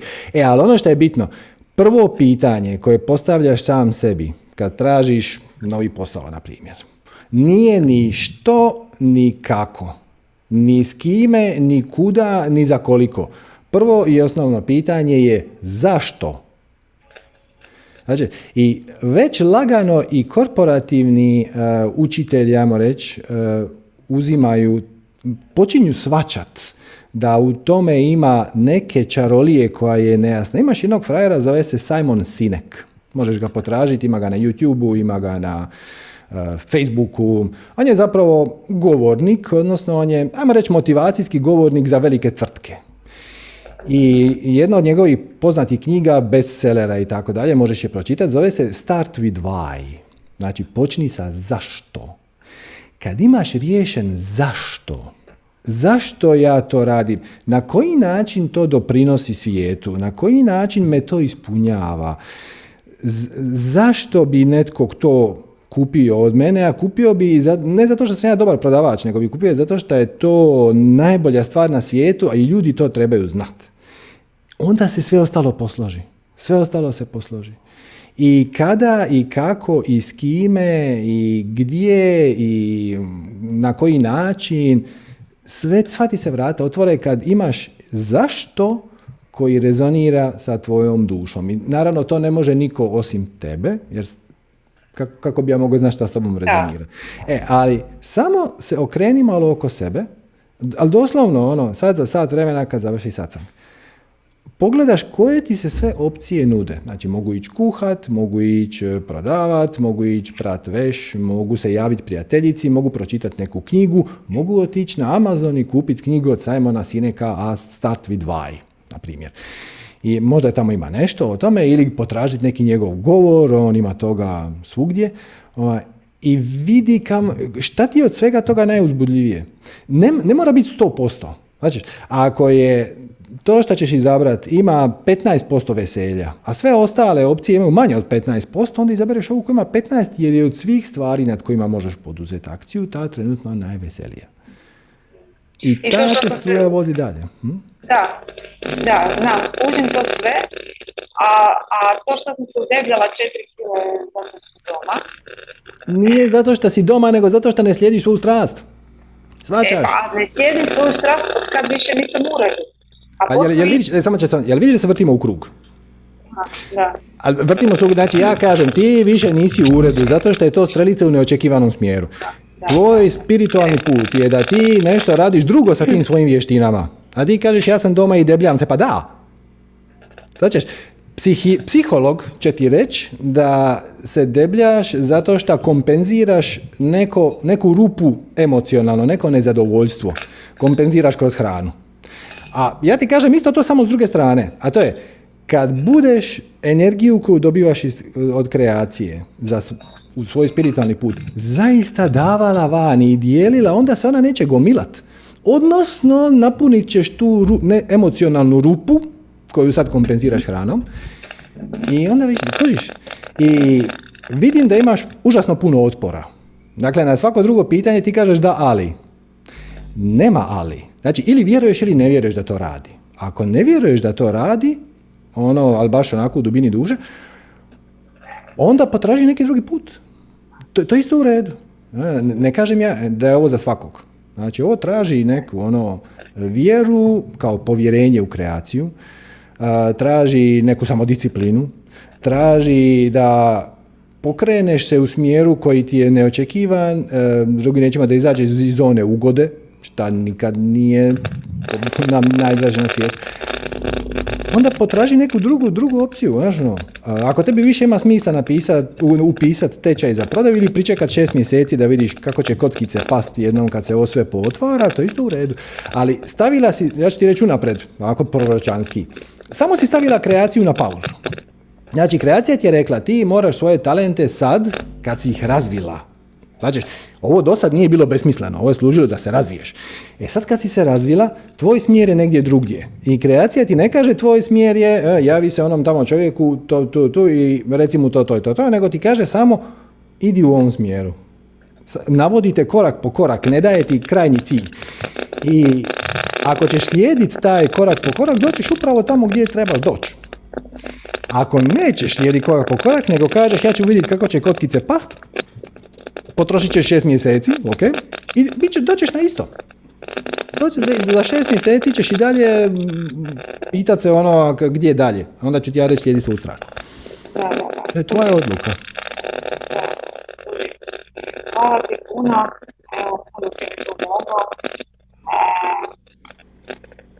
Dosta gledam uh, svoja videa i uvijek mi nešto, nešto mi ovoga, sjedne mm i dosta mi puno znači. Baš mi je drago. I privatno. E, eto, hvala ti puno i... Hvala tebi, svako dobro. Ženja, Hvala. Ok, ajmo recimo Saša. Zdravo, Saša. Halo, halo. Saša? Saša Dobrota. Dobro, ne javlja se. Ok. Onda ćemo, evo, Dijana. Zdravo, Dijana. Zdravo. Oj, zdravo. Joj, ne mogu vjerovat. uh Znači, e, dva sat sam ga za redom, sam se pripremala uh i onak, joj samo da mene ne prozove, jer ja u biti nisam imala pitanja. I onda onak ne. I sad, kak sam se uključila jedno deset minuta kasnije, u biti cure su pitale sve ono što je mene zanima. Znači, kužim stvari, a ne kužim. da, negdje sam onak proguglala sve to unutar sebe, znači slijedi svoju strast, radi ono kaj voliš. Ako je to sjedit na travi, sjedi na travi. Znači, ne mora biti fizička, fizički to baš posloženo, znači eto sad sjedim i pišem na kompjuteru, znači nekakav posao koji je baš etiketiran, nego ići za onim osjećajem iznutra. E sad, uh, ja isto tako, eto, postavila bi pitanje uh, isto koji ova cura prije mene, uh, ne mogu dokučiti, znači puno toga sam u zadnjih par godina promatrala spoznala u zadnje vrijeme baš isto je to stalno pratim, to mi je fenomenalno, nikad prije nisam mogla naletiti na satsang i sad ono mjesec dana mi baš dolaze. Mhm. Htjela bi se više profesionalno baviti znači radom sa ljudima kroz masaže, kroz hipnoterapije i to. radim već 15 godina ko frizer, pediker, sve, sve to nešto znači povezano ali ne mogu dokučiti di sam zapela sama sa sobom zato što uh, ko se negdje bojim, ko isto pružam otpor u radu sa ljudima kroz, vezano kroz te terapije. Ne, ne, znam di, e, ne, ne, znam da li je to moj otpor jer s druge strane imam znači e, ko da sam na nekoj vagi već dvije godine mhm. jako me privlače životinje jahanje konji i htjela bi to sve implementirati znači isto kroz terapije ali ko da sam na nekoj vagi znači ne mogu odlučiti koju edukaciju da pišem, u, u, da, li da, da li da sad odaberem šijacu, da li da odaberem nekakvu um, energetsku tehniku, da li da nekakvu... Ok, što je od svega toga najuzbudljivije? Ono sad, ne, ne sad za šest godina. Sad. Pa, pa radite terapije sa ljudima pa, i povezivati to sa životinjama. Okay. šta, te, šta te spriječava o tome? Pa to što nema baš puno ljudi. Nema da puno mi ljudi gdje. da mi dolaze. A ne mora biti Imam tri cure s kojima radim. Dobro. Malo sam nestrpljiva. Kužim ja da je to sve ono želja, želja, nešto, a ne mogu dokučiti okay, znači... kaj sam krivo shvatila. Ništa nisi krivo shvatila. Samo postavljaš očekivanja. Aha, I time okay. se kočiš. E, I ti kažeš, sama si rekla, znači ja ne znam gdje sam se zblokirala. Tako? Da. Blokirala si se time što si definirala aktualnu situaciju kao blokadu. Da, da, da, da, ok. ako kažeš, e, ja trenutno imam tri klijenta i kad bude trebao doći četvrti, on će doći, šta ne znači da ne možeš napraviti neku promotivnu aktivnost, ali ajmo sad to, tu na ćemo se mhm. vratiti. Znači ti sad imaš tri klijenta, da si ti spremna za više, imala bi ih više. E sad, kad tako postaviš stvar, kažeš, aha, znači svemir mi daje signal da ja nisam spremna za veći broj klijenata. Zašto? Šta je najgora stvar koja bi se mogla dogoditi ako ja imam 100 klijenata? Mm, da. Ne, što, što, Aha, da odgovorim. Pa recimo. Uh, pa imam uvjerenje da bi e, prestala to raditi iz strasti, više bi me onda povuko novac. Uvjerenje da, Eto. gle, pruže mi se prilika za zaraditi, idem se Eto. u A to pazi, pazi, pazi ironiju. Samim time što si svjesna tog uvjerenja, ono nema nad, nad tobom nikakvu moć. Znači, problematična su uvjerenja koja nisi svjesna. Ali ako ti znaš da tvoja strast bi teoretski mogla patit ako se tu počnu slijevati neki ozbiljni novci, svjesno ili nesvjesno ili podsvjesno držat ćeš oko na to. Držat ćeš oko na to i to ti se neće dogoditi. Znači, ljudi koji su arogantni nisu svjesni da su arogantni. E, ljudi, ljudi, koji su, da, ljudi koji su u sramu i krivnji nisu svjesni da su u sramu i krivnji. E, ali ako si svjesna da bi ti se moglo dogoditi da budeš manje dobra u tome što radiš, samim time što uh, će ti, ćeš početi gledat na novce, izbjećeš tu zamku. Jer, u pazi, u jednom trenutku se može desiti da ti sad imaš 15 klijenata i morala si malo proširiti uh, poslovanje, ne znam, sad trošiš i na poslovni prostor, prije nisi, sad imaš i dva zaposlena, prije nisi i tako dalje i tako dalje. I sad ti više nije dovoljno E, nije ti dovoljna prihod koji dobivaš. Okay. ako, s obzirom da si svjesna da ne, nećeš dozvoliti da kvaliteta tvog rada trpi, zato što ti nemaš dovoljno za pokriti troškove ili šta već, pozicionirat ćeš se drugačije. E, umjesto da primiš pet novih klijenata dnevno što onda ne možeš napraviti jer za zadnja dva odradiš da nemaš pojma gdje si, malo ćeš digniti cijenu. E, napravit ćeš nešto drugo, napravit ćeš e, edukaciju koju ćeš naplatiti možda kao pola tretmana, ali će biti 20 ljudi. Znači, uh napravit ćeš ak- aktivnost, ali to će ti spontano doći. Dokle god to dolazi iz srca, dokle god je to tvoja radost i veselje, čak se nećeš morat ni ti sjetit. Nego će ti neki klijent reći, ajme ono što mi na kraju napraviš, e, ono mi bude najdraže, ona je zadnja točka. Znači će reći ono, ali dobro, ali to možeš napraviti samo. Kako? E, zanimljiva ideja. I onda snimiš YouTube video na tu temu i samo ga pustiš, samo ga daš besplatno. I sad, znaš, no, ljudi se stresu, znaš, no, ali ako ja to dam besplatno, niko mi neće doći. Upravo je suprotno. Upravo da, je suprotno. Da, Jer ljudi, ti sad kažeš, ja radim neku vrst energetske masaže, znači ja sam energetski healer. Koja je najveća prepreka ljudima koji čuju tu riječ, informaciju, aha, znači ona je energetski healer, ok, koja je najveća prepreka da ti doista dođu? Nije novac, nije ni udaljenost. Mislim, ok, je, ako ti živiš u Zagrebu, oni u Minhenu, onda da. Ali e, najveći problem je povjerenje. To, to, to je mhm. prepreka. Da li ta osoba zna šta priča?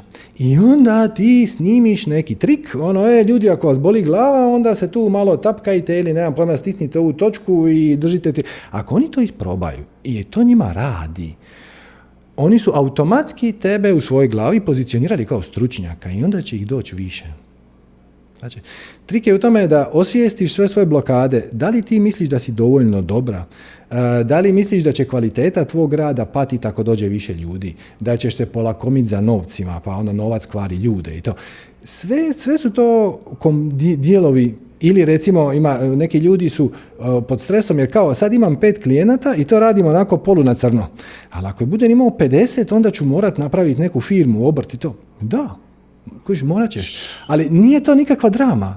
Sve je ok. E, povećat ćeš trošak, ok, ali onda će ti se tu po putu pojaviti ljudi koji će ti pomoći. Mhm. Pa ono, tvoj prijatelj je odvjetnik, pa će ti on to registrirati. A on, tamo ćeš angažirati knjigovodstveni servis, nemaš pojma koji, pitaćeš neku prijateljicu, pa će ti reći ono, ajme, ja sam prije imali ran grozan, jedva sam ga se riješila, sad imam jedan genijela. Ti kažeš daj mi broj telefona. Sve su to stvari koje se rješavaju po putu.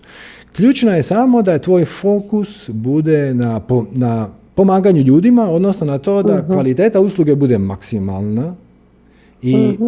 onda kad to izlazi iz srca sve se posloži samo.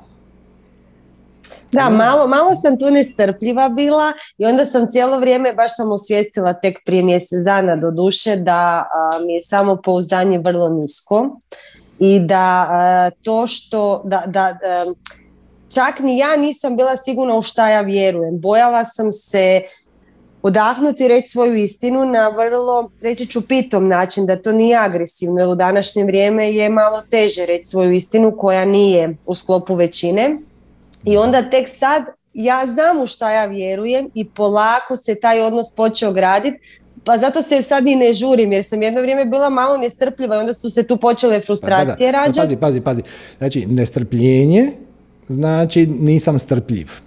Ali nemaš potrebe za strpljenjem dokle god svačaš, ali ono stvarno znaš u dubini duše da sve što se događa sad je upravo ono što se treba dogoditi sad. Znači, biti fokusiran u trenutku. Kad si u trenutku, onda koristiš maksimum iz aktualnog trenutka. A kad koristiš maksimum iz aktualnog trenutka, onda si izrazito efikasan. Jer inače ti se samo ti trenuci moraju vraćati e, dok ne, ne, ne savladaš tu lekciju. Znači, mhm. trik e, za savladat nestrpljenje je u tome da shvatiš da nema toga uopće. Ne postoji nestrpljenje, postoji samo um koji uspoređuje situaciju koja se doista događa, ono realnost kakva jest, sa nekakvom fiktivnom imaginarnom situacijom kako mhm. ti misliš da bi svijet trebala biti, tvoja situacija trebala biti i onda se tu javlja konflikt. A konflikt je mhm. samo u umu. Mhm. Između onoga što jest, i to treba poštovati, jer to samo jest, to je kreacija izmanifestirala s dobrim razlogom, da te nešto uh ti pomogne u tvom putu i između onoga što ti misliš da bi teoretski se trebalo dogoditi, a zapravo ne znaš. I kad shvatiš da, ne znaš, kad uzmeš malo poniznosti i kažeš no, ok, ja ne znam koji je moj put, ja ne znam di me ovo vodi. I zapravo niko ti ne može ni garantirati da je, ti ćeš sad postati e, spiritualni, odnosno energetski healer, Možda je to samo korak na putu. Možda će se za šest mjeseci taman kad ti taj posao krene i stasa i, i sva si zadovoljna jer si riješila sve svoje dileme i blokade, ti se ponudi nešto puno uzbudljivije. E, onda mhm. treba, treba i to prihvatiti. E, jer mhm. inače ako prijanjaš na ovo što imaš, onda stagniraš, a to, to je šteta. To je šteta mhm. jer ovo je sve samo su koračići na putu. I nema kraja. Nema kraja, ni smrt nije kraj. Svačaš. Samo A, baš sam, baš, da. da, da, oprosti, ali baš, baš sam to prije nekih mjesec dana osvijestila što znači mogu ostati ovako, konačno sad mi je lijepo, stvarno mi je lijepo u životu, sretna sam i zadovoljna, ali znam da to nije maksimum i da ja sama sebi stojim na putu. Samo, znači sve u mojoj glavi. Znači čim ću se maknut i sve više puštat, uh, vjerovat u život, samo se stvari događaju. Znači evo koji ovo danas da si me prozvao. Kad sam rekla ok, udahni, ako te prozove, to je to. I ti kažeš Dijana, pa znači di ćeš boljih sinkroniciteta. Tako da, super, super. Ja, ja ne biram svoje sugovornike. Kaže, ja, ja, tu pogledam, čak, čak ponekad malo izbacim oči iz fokusa. Ja tu pogledam listu i vidim koji me najviše zove. Neko drugi bira sugovornike. Mm-hmm. E, ali kad, super, super. Ali shvaćaš, kada razviješ tu vrstu vjere, dešavat će ti se sigurno, neko će ti doći energetski tretman i ti ćeš nakon 10 minuta znat da to nije za njega. Ne, mhm. ne znaš kako znaš, ali znaš da to nije. I onda samo kažeš, znate šta, gospođo, ovo, ovo je, ja bih vam ipak preporučila svoju kolegicu. Ako mm hoćete, mi ćemo sad završiti tretman i to, ali ovo, ja, ja vam ovo ne mogu izvaditi ja ono, šta god. Ne mogu izravnat. Ali, da, sad kad počneš vjerovat da ljudi koji ti dolaze, neki će ti doći samo da bi dokazali da im se ne može pomoći. To, to je mhm. isto ok. I ti ćeš napraviti najbolje što možeš i možda ćeš se čak i umoriti jer ćeš užasno puno sebe energetski dati u taj tretman, uh-huh. a osoba će reći, pa šta ja znam, ovo mi je bilo malo bez veze. I trik je u tome da se ne razočaraš. Znači, ti si napravila upravo ono što je kreacija od tebe htjela, odnosno ti si dala svoj maksimum i učvrstila si ga u njegovom uvjerenju da njemu nema pomoći. To je njegov put. To nema nikakve veze s mhm. tobom. Ti daš najbolje što možeš, a šta će ljudi iz toga izvući, to nije tvoja stvar. To nije tvoja stvar. E. Mislim, ja, meni se isto to zna desiti. I onda ja se sjetim Isusa koji je došao tu pred 2000 godina i pričao je o bezuvjetnoj ljubavi, ljubi svog neprijatelja, ljubi bližnjeg svog i tako da. I onda smo mi nekih 1100 godina kasnije u njegovo ime napravili genocid u svetoj zemlji. Mislim, sad, možeš li zamisliti njegovo razočarenje koji gleda to s neba, ali gdje je tu ljubi svog neprijatelja? Mislim, gdje je tu ljubi bližnjeg svog? Da. da ne kažem da se i dan danas u ime rade zla. Mhm. Ali to nije, to nije njegova stvar. Ne znam, on je napravio najbolje što je mogao, napraviti to uh izvrsno. Šta ćeš ti, šta će neko iz toga izvući, ti nemaš ništa s tim. Da. On je došao tu zato što ga je natjerala žena. I on mrzi svaku sekundu i on želi svima dokazati da njemu nema pomoći. I on će izaći i reći, ono, ovo je bilo bez veze, ali dobro, evo, platit ću vam tih 200-300 kuna, koliko to, nek ti bude. I to, to, to nije nikakav, nije to da. problem. Pa da, ba, baš jesam, eto, tak je nekak i krenulo to sa tvojim sacanzima prije mjesec i pol da sam shvatila da ja nisam za svakoga i da tehnike kojima se ja koristim nisu za svakoga jer put kojim sam ja prolazila je bio vrlo destruktivan, bio, bilo je čak um, ili ili. Ja sam sama prema sebi bila agresivna i destruktivna mhm. do, do jednog trenutka dok nisam shvatila da ne moram i da to mhm. ne mora dalje biti moj put, ali to je bio dio mog puta i baš zato što sam ja takva znam da ja nisam za svakoga. doći će ti upravo oni koji trebaju kad to trebaju. Dakle, nema nikakve potrebe za nestrpljenjem. Da. Odatle smo krenuli. Nema zašto biti nestrpljiva. E, samo radiš u svakom trenutku najbolje što možeš, ono što te najviše veseli i pratiš sinhronicitete. I sve će se posložiti, sve će se posložiti. I naravno, ako shvatiš da e, te koči to što, ne znam, nisi dovoljno dobra ili se bojiš da će ti taj posao izmaknut van to ćeš imati manje vremena za sebe, da ćete početi optuživati okolina, da ćete neki ljudi početi gledati poprijeko i tako dalje. Samo se s time suočiš i pogledaš u svoje srce. I ako srce kaže, ali ovo nekome treba, ovaj klijent koji je sad izašao je mhm. vrlo zadovoljan, ovo sve drugo nema veze. Mhm. Da. Hvala puno. Malim, hvala na javljanju. Tako dobro, namaste. Namaste. Eto ga, ajmo dalje. Ajmo malo Petra čut. Zdravo Petre Šimunoviću, kako si? Evo ga, čujem te, čujem te.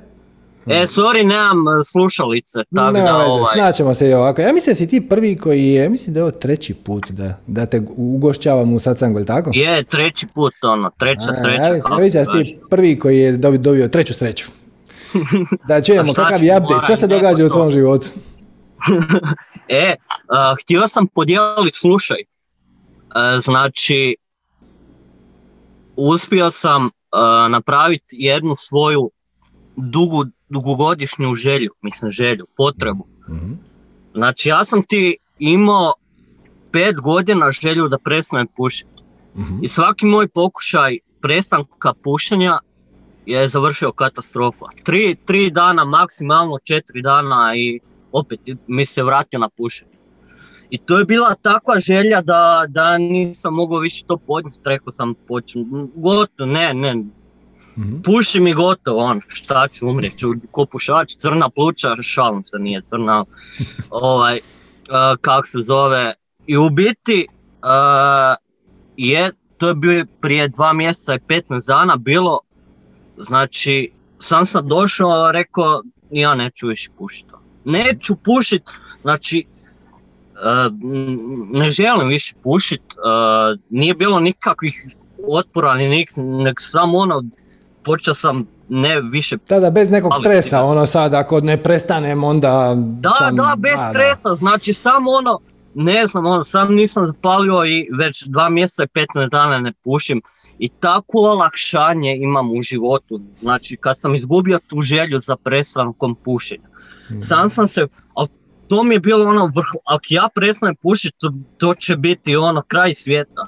I onda to, dođe, to, si, to si super rekao, riješio si se želje za prestankom pušenja. Da, Jer da, ta želja da. te drži u želji koja generira nove želje, a jedno od njih je da se vratiš pušenju, da, da, da. Da, da, da, to što, e da, i htio sam reći ovo za debljinu, čuo sam da je ovaj, neka gospođa imala problema s debljinom, što se tiče te situacije, ja sam ti radio ovaj svoj posao prije nekih dva mjeseca masirao ljude, imao sam dosta puno posla, onak radio sam, a osim masaže radim i dosta hrane i radio sam ovak po 12-13 sati i doslovno nije mi se dalo više.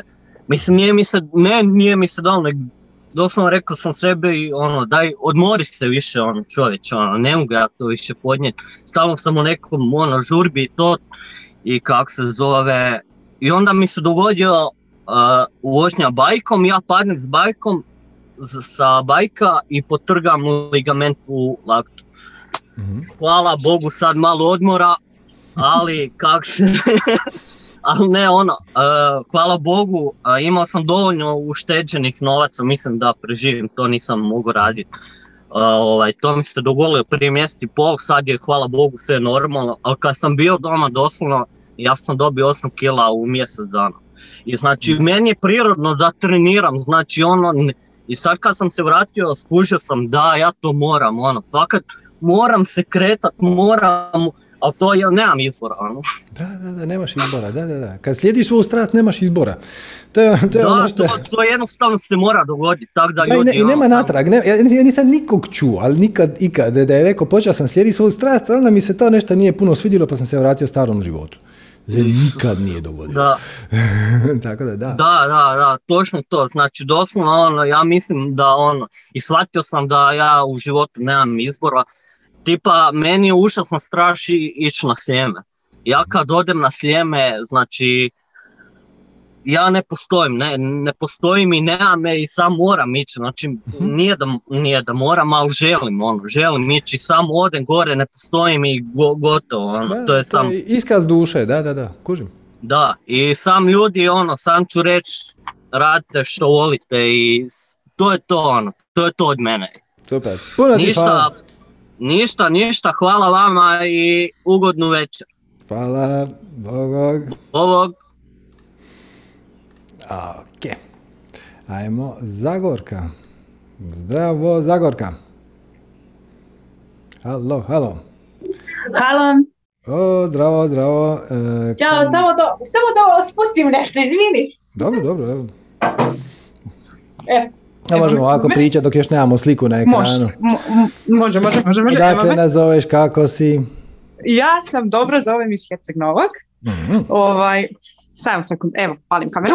O, Ćao. Vidimo, zdravo, zdravo. Zdravo. E, ovako.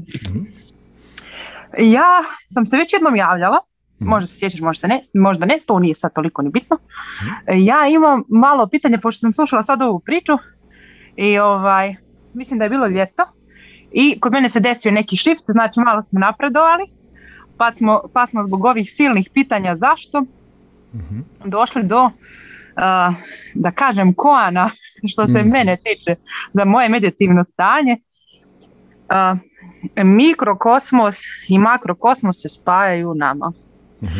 To je ono, sada da li ovo, ne, ne bih da ovaj, da previše širim, da previše bude abstraktno, ali evo, neko moje pitanje je koliko nama je znanja neophodno, mislim vjerujem da je to individualna stvar, ali ajde da pitam, da prosto sem tog osjećaja kojeg dobijamo ovdje u tijelu, Mhm. možemo da tumačimo neke druge simbole.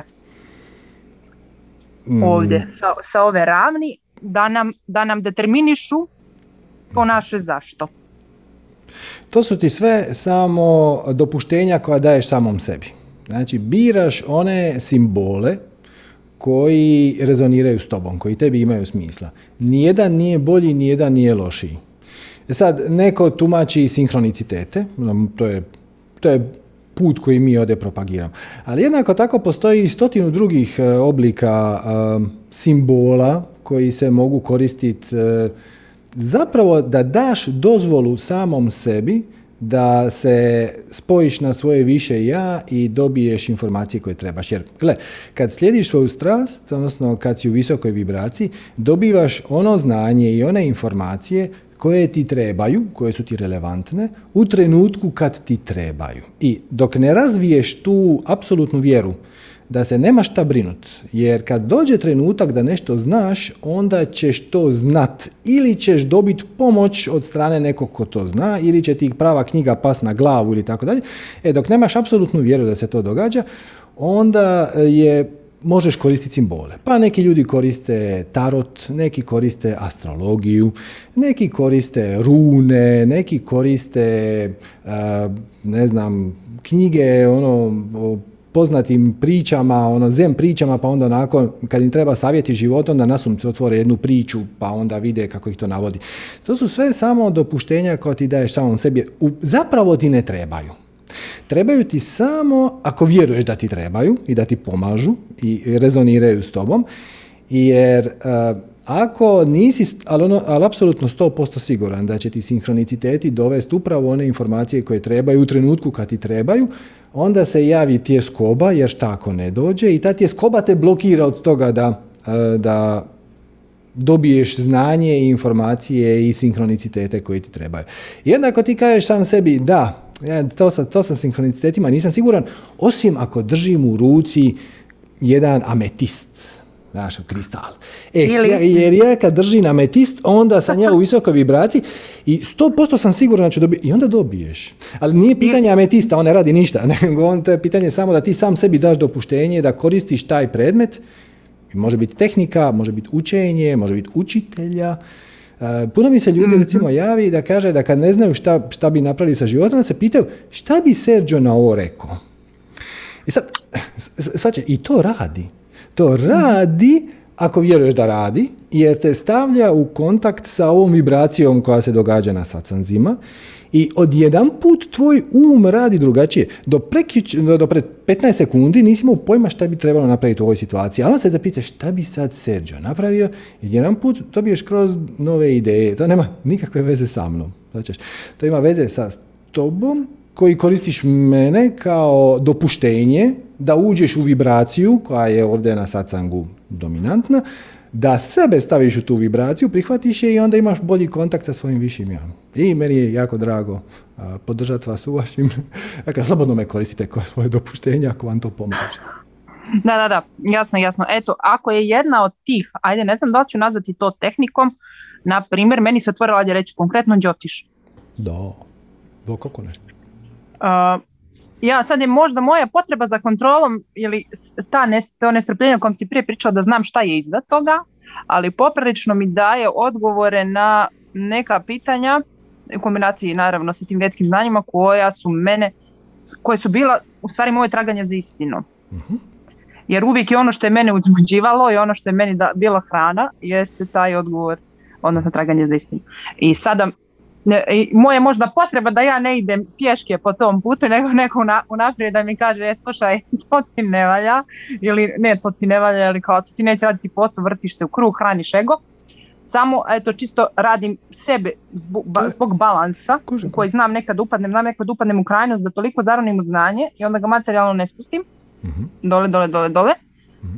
E sada, koliko je relevantno to znanje ili da li je to individualna stvar u smislu? Možda meni to znanje apsolutno neće služiti.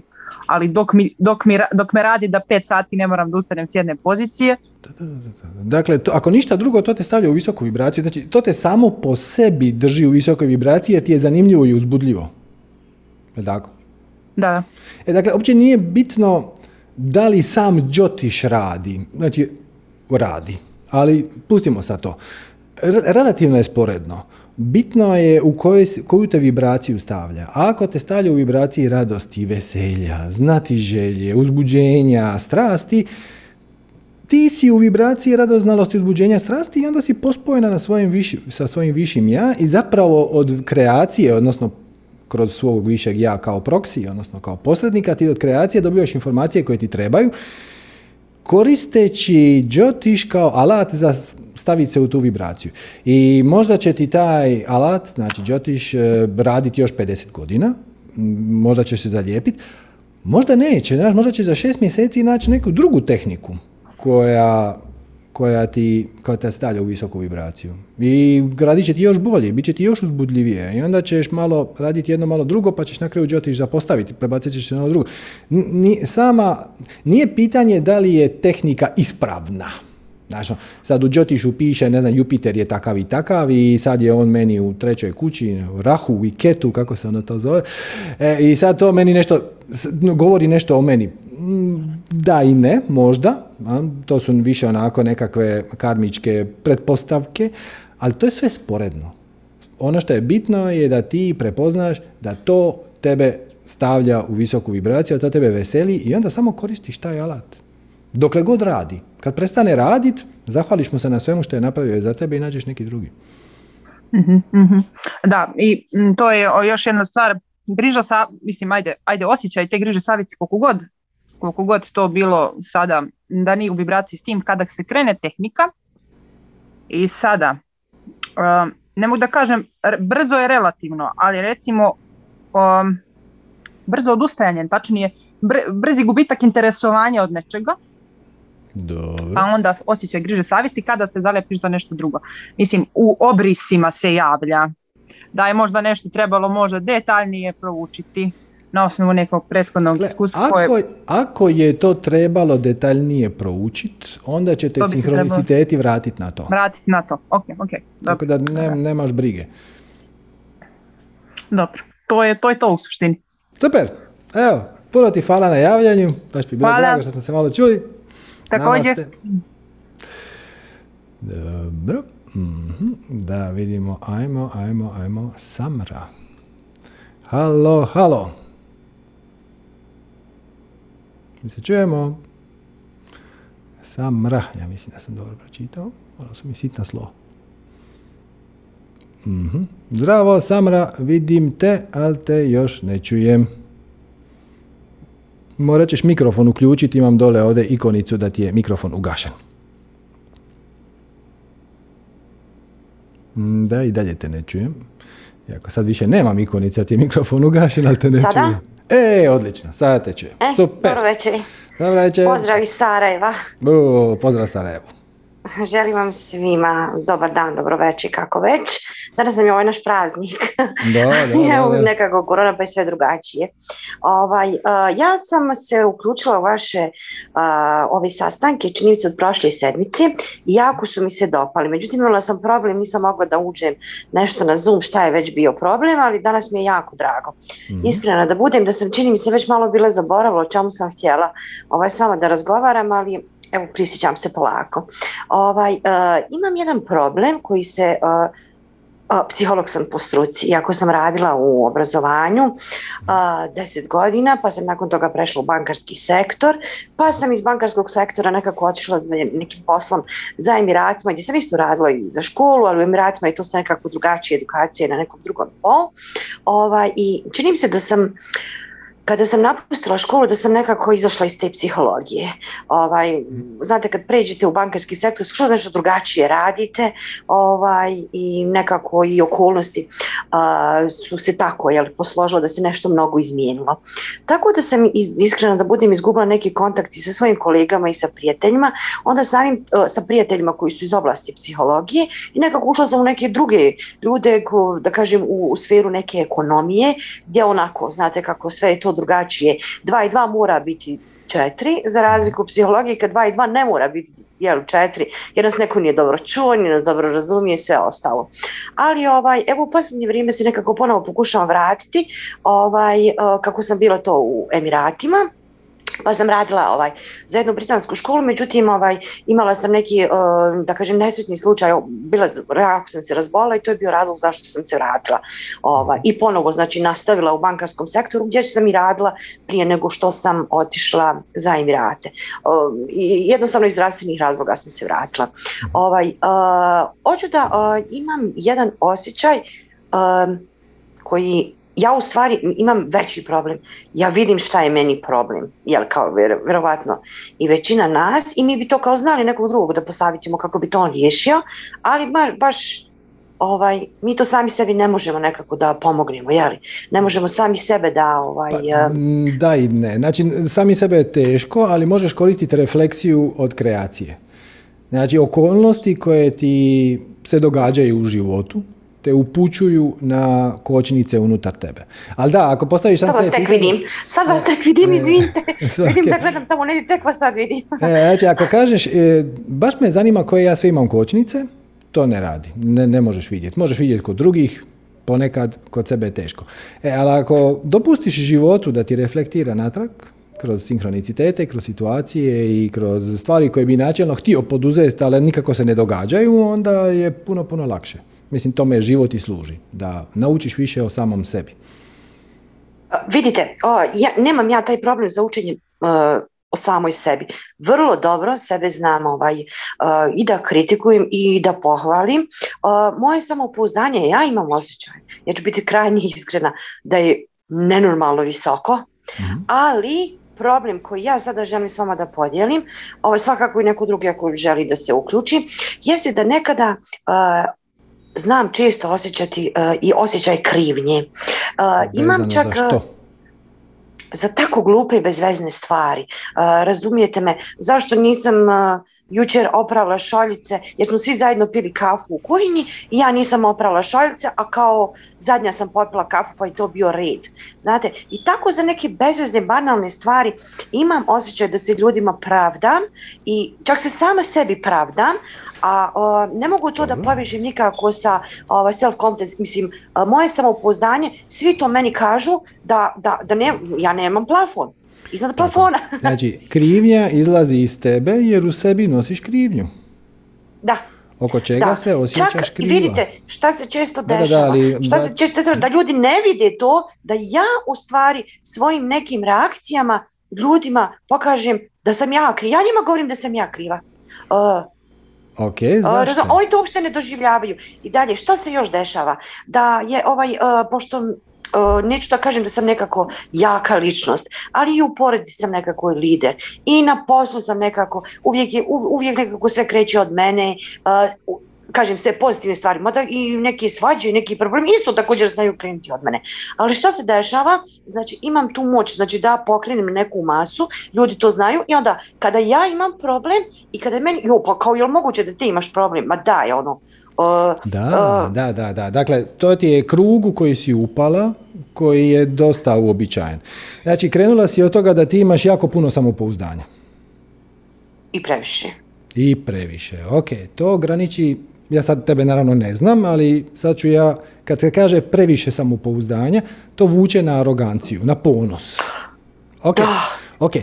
I onda se prirodno javlja kontra emocija, odnosno kontra vibracija, a to su sram i krivnja, E, zato što ovaj dio tebe koji je ponosan i arogantan je u strahu da će biti razotkriven kao prevarant, ajmo to tako nazvat. Znači, šta ako neko vidi da ja nisam savršena? Šta ako neko primijeti da ja e, da, da, šta ako u nekom trenutku moje akcije ne reflektiraju moje visoko mišljenje o samom sebi? Tako da ponos je od ovih najnižih, od nižih vibracija, od negativnih vibracija najviša. Znači od, od skale e, niskih vibracija koje su negativne, ponos je najviša. To je jedina koja te čini da se osjećaš dobro. Za razliku od tuge, za razliku od krivnje, za razliku od apatije. U ponosu se osjećamo dobro. Ali ima tu manjkavost, ima taj, e, tu kvalitetu da je nestabilan. Nestabilan je on te, stalno te gura natrag u sram i krivnju, jer šta ako nešto pogriješim? Šta ako nešto napravim krivo? Šta ako ljudi primijete, znači ako je vezano za druge, šta ako ljudi primijete da ja nisam toliko dobra, to je sram. Ako je vezano za tebe, šta ako meni ovo ne uspije, to je krivnja. Vidite, čak nemam, samo da još kažem, nemam ja čak problem ni tu. Vidite, uh, vrlo često znam da pogriješim, ja to ono, jest, ja sam pogrešila, ono, šta je problem? Razumijete, uh, ja čak uh, nemam Dobro, ali, problem ok, sa... ali šta je, šta je problem kad, nik- kad bila si zadnja u kuhinji i nisi oprala šalice od kave? Bezvezne, takve gluposti. Razumijete me? I nisi vi, sad, savršena. Ti, ti sama sebi nisi savršena. Tvoja idealna verzija sebe, koja živi samo u tvojoj glavi, jer ne, niko nema idealnu verziju sebe, bi, bi već nekako oprala te šalice. Shvaćaš? Ti si razočarana zato što realnost kakva jest, a realnost kakva jest uključuje neoprane šalice, ne reflektira realnost kakvu ti zamišljaš u kojoj si ti već nekako čudesno oprala te šalice jer ti si savršena osoba. Ne Trik, trik za izaći iz tog kruga je poniznost. Poniznost nije poniženje. Poniznost znači ja radim najbolje šta mogu. Ponekad uspije, ponekad ne uspije. I o, dokle god radim najbolje šta mogu, iz pozitivnih e, pobuda, sa pozitivnim nakanama, bez želje da ikog povrijedim dapače, nego da ljudima dam najviše od sebe.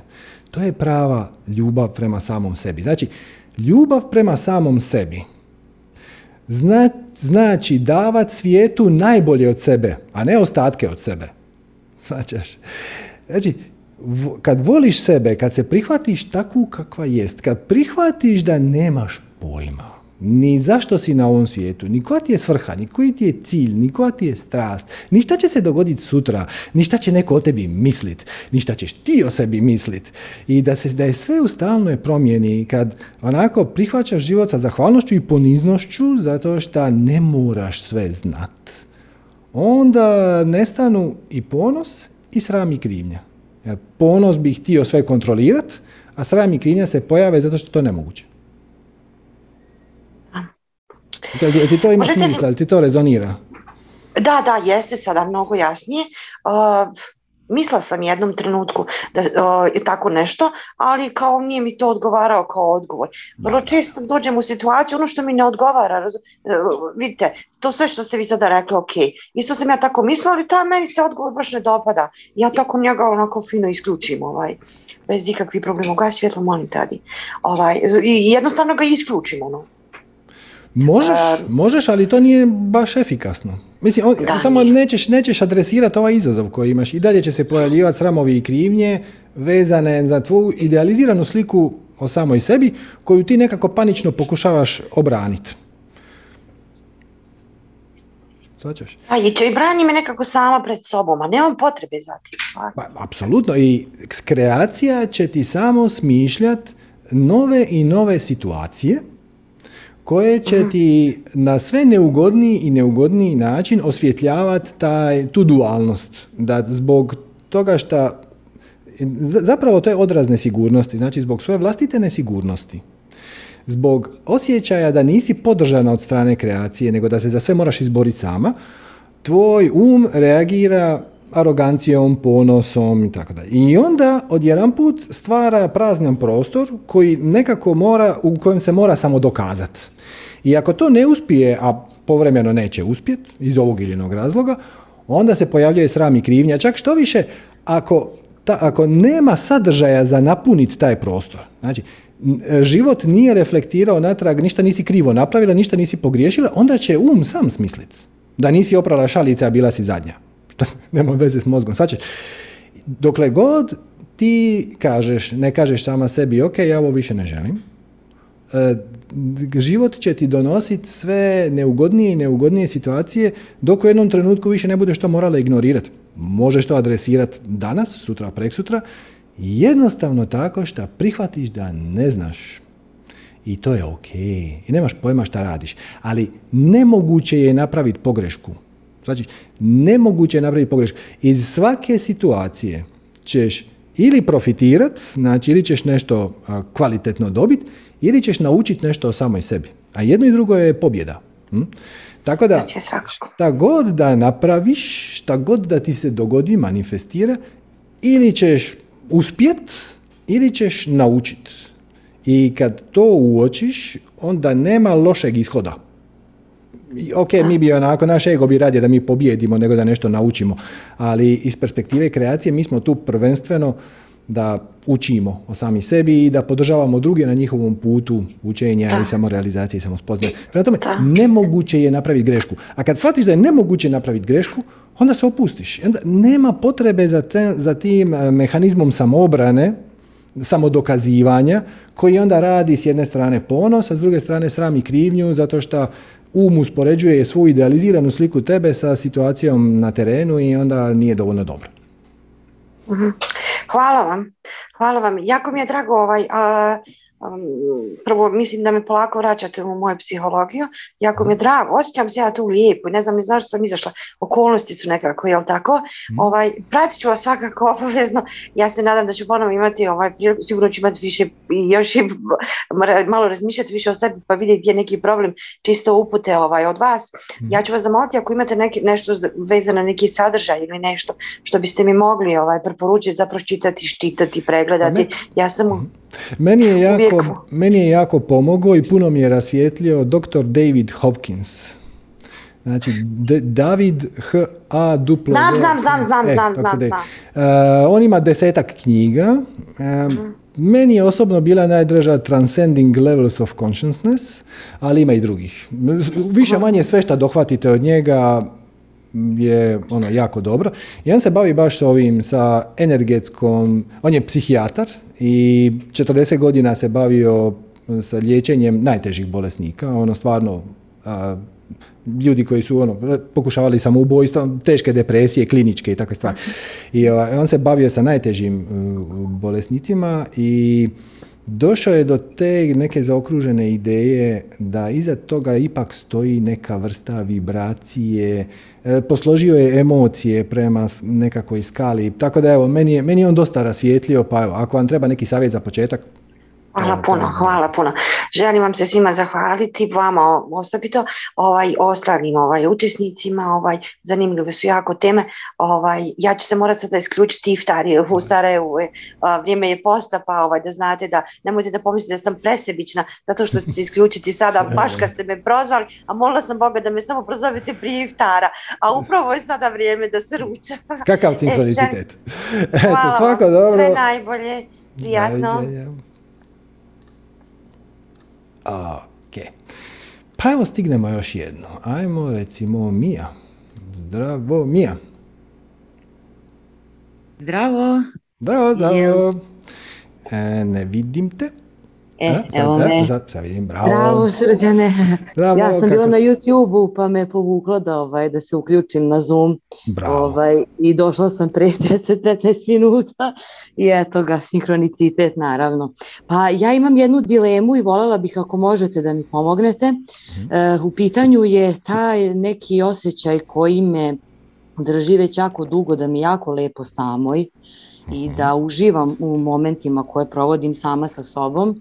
E, čitav taj neki put koji sam provela tražeći sebi neku e, neki lek, e, nešto što mi prija, me doveo sad do toga da mi je jako lepo u samoći da uživam i donekle sam se povukla Jeste korona dosta pomogla u tome jer i od kuće radim i sve mi se dešava kod kuće, od jutra do sutra sve kod kuće bukvalno. Mm -hmm. I e, htjela sam da pitam zapravo da li je to sebično, da li je sebično što sam se ja toliko povukla ili jednostavno da pustim da to ide tako kako je pa da, sada pusti, dakle, ti definitivno i dalje doprinosiš društvu, mislim ti učestvuješ, ono, radiš online i to.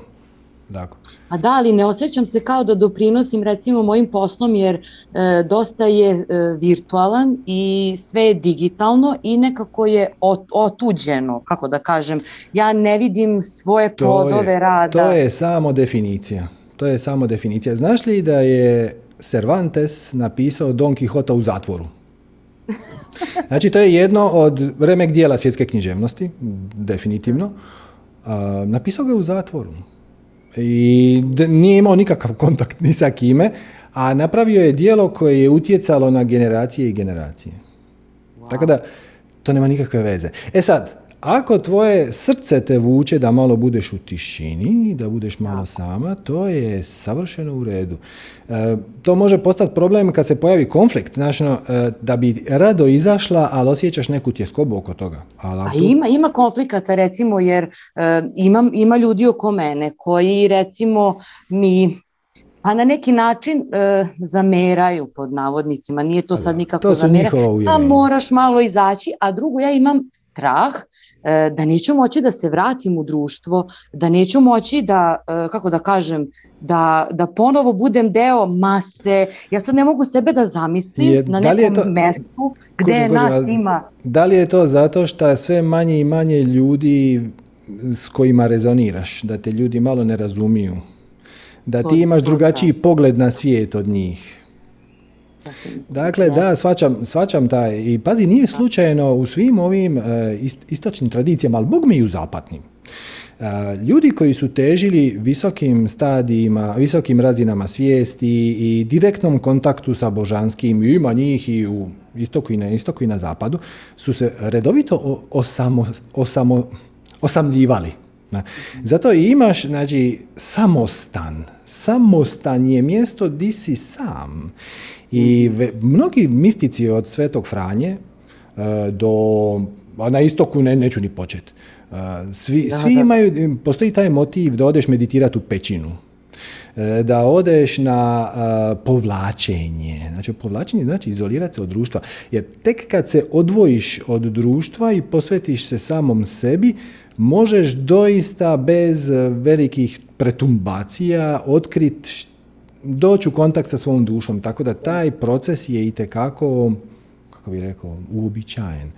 E, I ako si se odvojila od starih ljudi, to je ok, jer doće novi doće novi onda kad... ne brine me, kako da kažem, ne brine mene da e, to što recimo su neki ljudi iz mog života izašli, e, niti očekujem da neki novi uđu. Uopšte, e, baš to što ste rekli kada sam se osamila, počela sam da shvatam ko sam i mhm. počela sam da shvatam konačno šta mi prija bez sugerisanja konstantnog od porodice, od partnera, od prijatelja, e ovo ti je dobro, e ovo ti nije dobro i tako dalje. Umorila sam se od preporuka i mhm. mi telefoni i laptopovi preporučuju svaki dan pregršt proizvoda, knjiga, svega živoga. M mi prijatelji, M mi porodicama, ovo moraš da vidiš, ovo moraš, ovo je za tebe, ovo je. I uopšte više nisam znala šta je za mene i tek kad sam se zapravo odvojila odvojila od svega, ali sad već razmišljam, ok, ja svetu imam da ponudim svašta i mnogi ljudi verovatno i čekaju da negde ja uđem možda u njihov život ili kojima sam već ušla da uđem na neki drugi način i možda ponudim neku svoju perspektivu, ali tu definitivno imam strah. Da, da, definitivno imam strah da im da, okay, da uđem ali, ponovo. Da li vjeruješ, ono van svake sumnje, da kad dođe trenutak da se vratiš među ljude, da će ti sinhroniciteti dati jasno do znanja? Pa ne znam, tu opet imam mnogo strahova, jer ja se bojim, ja, kad se vratim, mene će oni svi da, a, neću moći da držim. Ne, ne, ne, ne, ne, šta, znači ti sama sebi ubaciš taj strah i ti je skobu i onda te on od, odvoji od tvog stvarnog puta. Ja ću ti samo reći, e, Tole ova jedna situacija, znači Edgar Tole, vjerojatno si čula spiritualni učitelj, autor brojnih knjiga o meditaciji i životu u sadašnjem trenutku i tako dalje. Onda on kaže da je on po svojoj prirodi hermit, znači on je pustinjak. Njemu je najdraže kad nema nikog oko njega, kad je on na miru, živi u svom trenutku, povezan je sam sa sobom. Mislim. Međutim, to nije njegova darma. Njegova darma, ono zašto se on tu inkarnirao, kao biće na visokoj razini svijesti je da se on probudi relativno mlad, da dođe u kontakt sam sa sobom, što je opet u njegovom slučaju bio vrlo neugodan proces. On kaže da je on bio izuzetno depresivan, da je bio na rubu samoubojstva. I onda u jednom trenutku se upali lampica, čekaj malo, šta ja radim? I onda je se probudio i počeo je dijeliti svoje znanje i iskustvo, svu vibraciju zapravo, kroz satsange, kroz knjige. I kaže da je nekoliko puta u životu došao nekakav, recimo, zen samostan i onda bi nakon tri dana rekao, wow, pa ja bi ovdje mogao ostati, pa ovo je divno, znaš, no, e, oni rade rituale svaki dan, mi meditira se, sve se radi u miru, sjecka se mrkva, znaš, no, ovdje bi ja mogao ostati, ja se ovdje osjećam dobro. I kaže, i svaki put, ali svaki put, to traje deset dana i onda se dogodi nešto što apsolutno ne može ignorirati i mora izaći. Znači, sinkroniciteti namjeste da znači, svemir i kaže to nije tvoj put. Možda je to bio tvoj put u prošlom životu. Možda si ti u prošlom životu bio neki bodhisattva, meditirao si na vrhu planine, dosigao si visoku razinu svijesti i onda si možda vodio neki samostan, imao deset učenika i to. Ali ne u ovom. U ovom životu ti si svjetski učitelj. Ti moraš dijeliti svoje znanje i iskustvo sa šta većim brojem ljudi i kaže svaki put kad meni padne na pamet, ode je divno, ja bi ovdje mogao ostati osamice, ne. Tako da, možeš biti 100% sigurna da kad dođe trenutak da se vratiš među ljude, da će ti to biti bjelodano. Biće ti blistavo jasno da je to tvoj put i to nećeš moći ignorirati. Ako pokušaš to ignorirati, onda će se pojaviti novi sinhronicitet, možda dva dana, možda dva mjeseca kasnije, koji će biti još jači i još neugodniji. Dok se ne pojavi jedan kojeg ono stvarno nećeš moći ignorirati. Tako da nema straha, samo se opustiš na svom putovanju. To, taj proces koji ti sad prolaziš je jedna blaga verzija tamne noći duše. Znači, tamna noć duše, imaš jedan satsang uh, moj, potraži ga na kanalu koji se baš zove tamna noć duša, ima u imenu. Uh, to ti je proces kad shvatiš da ti više ne pronalaziš odgovore vani ono što ti jesi više ne rezonira ni sa okolinom koja te okružuje ni sa onim što trenutno radiš, ni sa onim, e, ni sa ljudima s kojima si okružena. I onda, s obzirom da ne možeš naći odgovore vani, tijelo radi najinteligentniju moguću stvar i povlači se unutra. Povlači se unutra i taj proces može trajati tri dana, može trajati šest mjeseci. Ako se opireš, onako ne skužiš šta ti se događa, pa onda si pod, pod stresom, može potrajati duže. Ali trik je samo u tome da to prepoznaš i pustiš da dođeš do esence do koje trebaš doći i onda će se otvoriti jedan čep i onda će ti se to samo prirodno vratiti natrag. Samo bez ikakvog stresa. Sve što ti treba je povjerenje da će to trajati upravo onoliko koliko to treba trajati.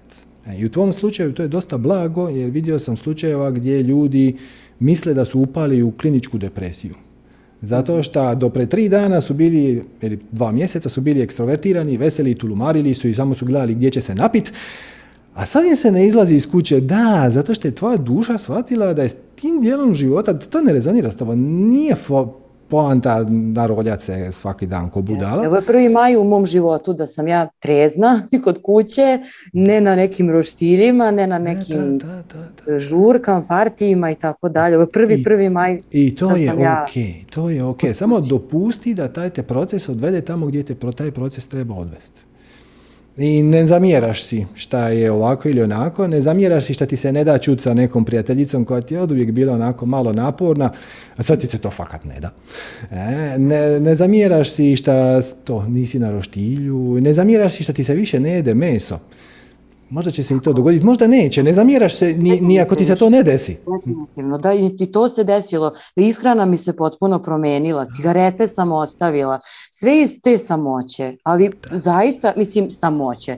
Nisam ja bila usamljena, daleko od toga, imam ja kontakt sa ljudima i sve to i imam partnera u životu i tako dalje, ali e, naspram svega onoga što sam živela, to jeste samoća. Iz toga je sve došlo, ne znam kako.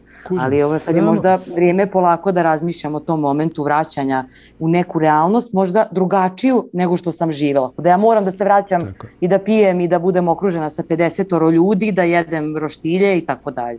Samo uživaj u procesu i možeš biti potpuno sigurna da kad dođe trenutak da se vratiš među ljude kao nova osoba, kao nova osoba, da, znači ne, ne, nećeš se vratiti na staro, sigurno se nećeš vratiti na staro, vratit ćeš se tamo gdje se trebaš vratiti. Znači, put te vodi upravo tamo gdje trebaš biti. To što ti nisi svjesna gdje te on vodi nema veze. To što nisi sigurna gdje taj put završava nema nikakve veze, jer put zna gdje te vodi. Samo budi prisutna. Budi prisutna i ako ti dođe meditirat, meditiraš. Ako ti dođe prošetat se, prošetaš. Ako ti dođe pročitat par svetih knjiga koje god da te vesele, onda to napraviš. I samo slijediš svoje srce. Hoću, obećavam i sebi i, i ovaj, vama svima. Hvala ti puno srđane na svemu, ovaj, pa se vidimo i čujemo neki drugi put. Hvala tebi na javljanju, bog bog. Pozdrav. Eto ljudi, to će biti to za danas. Inače, ovaj, ovaj savjet je univerzalan. Znači, da, da sad vas ne davim, ja sam malo ispao iz svoje vibracije zadnja dva tjedna. I dva, tri dana sam se to malo borio sam sa sobom, pa on, ok, malo si nešto nervozan, tjeskoban, pa onda se, ja se znam centrirat, malo neformalno meditirati, sve je to u redu. I, e, ali onda sam se sjetio, mislim, sinhronicitetno mi palo napad, i onda sam otvorio neke od svojih omiljenih e, spiritualnih knjiga. I onda sam pročitao Damapadu, od onoga Eckharta Ešrama, pa sam malo na Bhagavad Gita, to su sve knjige koje sam pročitao, neke od njih i više puta, ali baš me nekako vrate u vibraciju. ne, ne, ne, čitam to zato da bi iz njih nešto novo naučio, iako naravno uvijek nešto novo učiš, samo da se malo vratiš u vibraciju. I ako osjetite da imate neku tehniku koja vas njeguje, to može biti čitanje svetih spisa, može biti yoga, može biti meditacija, može biti briga oko sobnog bilja, može biti napraviti kolač za svu djecu, može biti malo se prošetati po prirodi. Ako uočite da imate tako neku tehniku koja vas vraća u centar, koja vam pomaže i na kojoj se osjećate dobro, ono, držite to na umu. I onda kad osjetite da vam treba malo centra, samo to napravite i, i vratite se u centar. Eto ljudi, puno vam hvala na ovom prvomajskom izdanju. Hvala svim sugovornicima, danas je bilo, baš je bilo meni je barem se čini bilo vrlo inspirativno, imali smo vrlo konkretna i zanimljiva pitanja. E, naravno, uvijek imaš ona pitanja, uvijek dođu pitanja koja se trebaju dogoditi, ali evo danas mi se baš čini da je neko bilo super zanimljivo. Program je naravno e, besplatan kao i uvijek, uzdržava se vašim donacijama, pa evo, ako vam je bilo zanimljivo ili korisno, pomozite nam da nastavimo u ovom formatu na e, dobrobit što većeg broja ljudi, po mogućnosti svih, www.manifestiranje.com kroz donacija, na svakoj smo donaciji beskrajno zahvalni i evo, iskoristite još ovo malo što imamo od praznika i sutra imate još neradni dan, nedjelja. Svako dobro i namaste.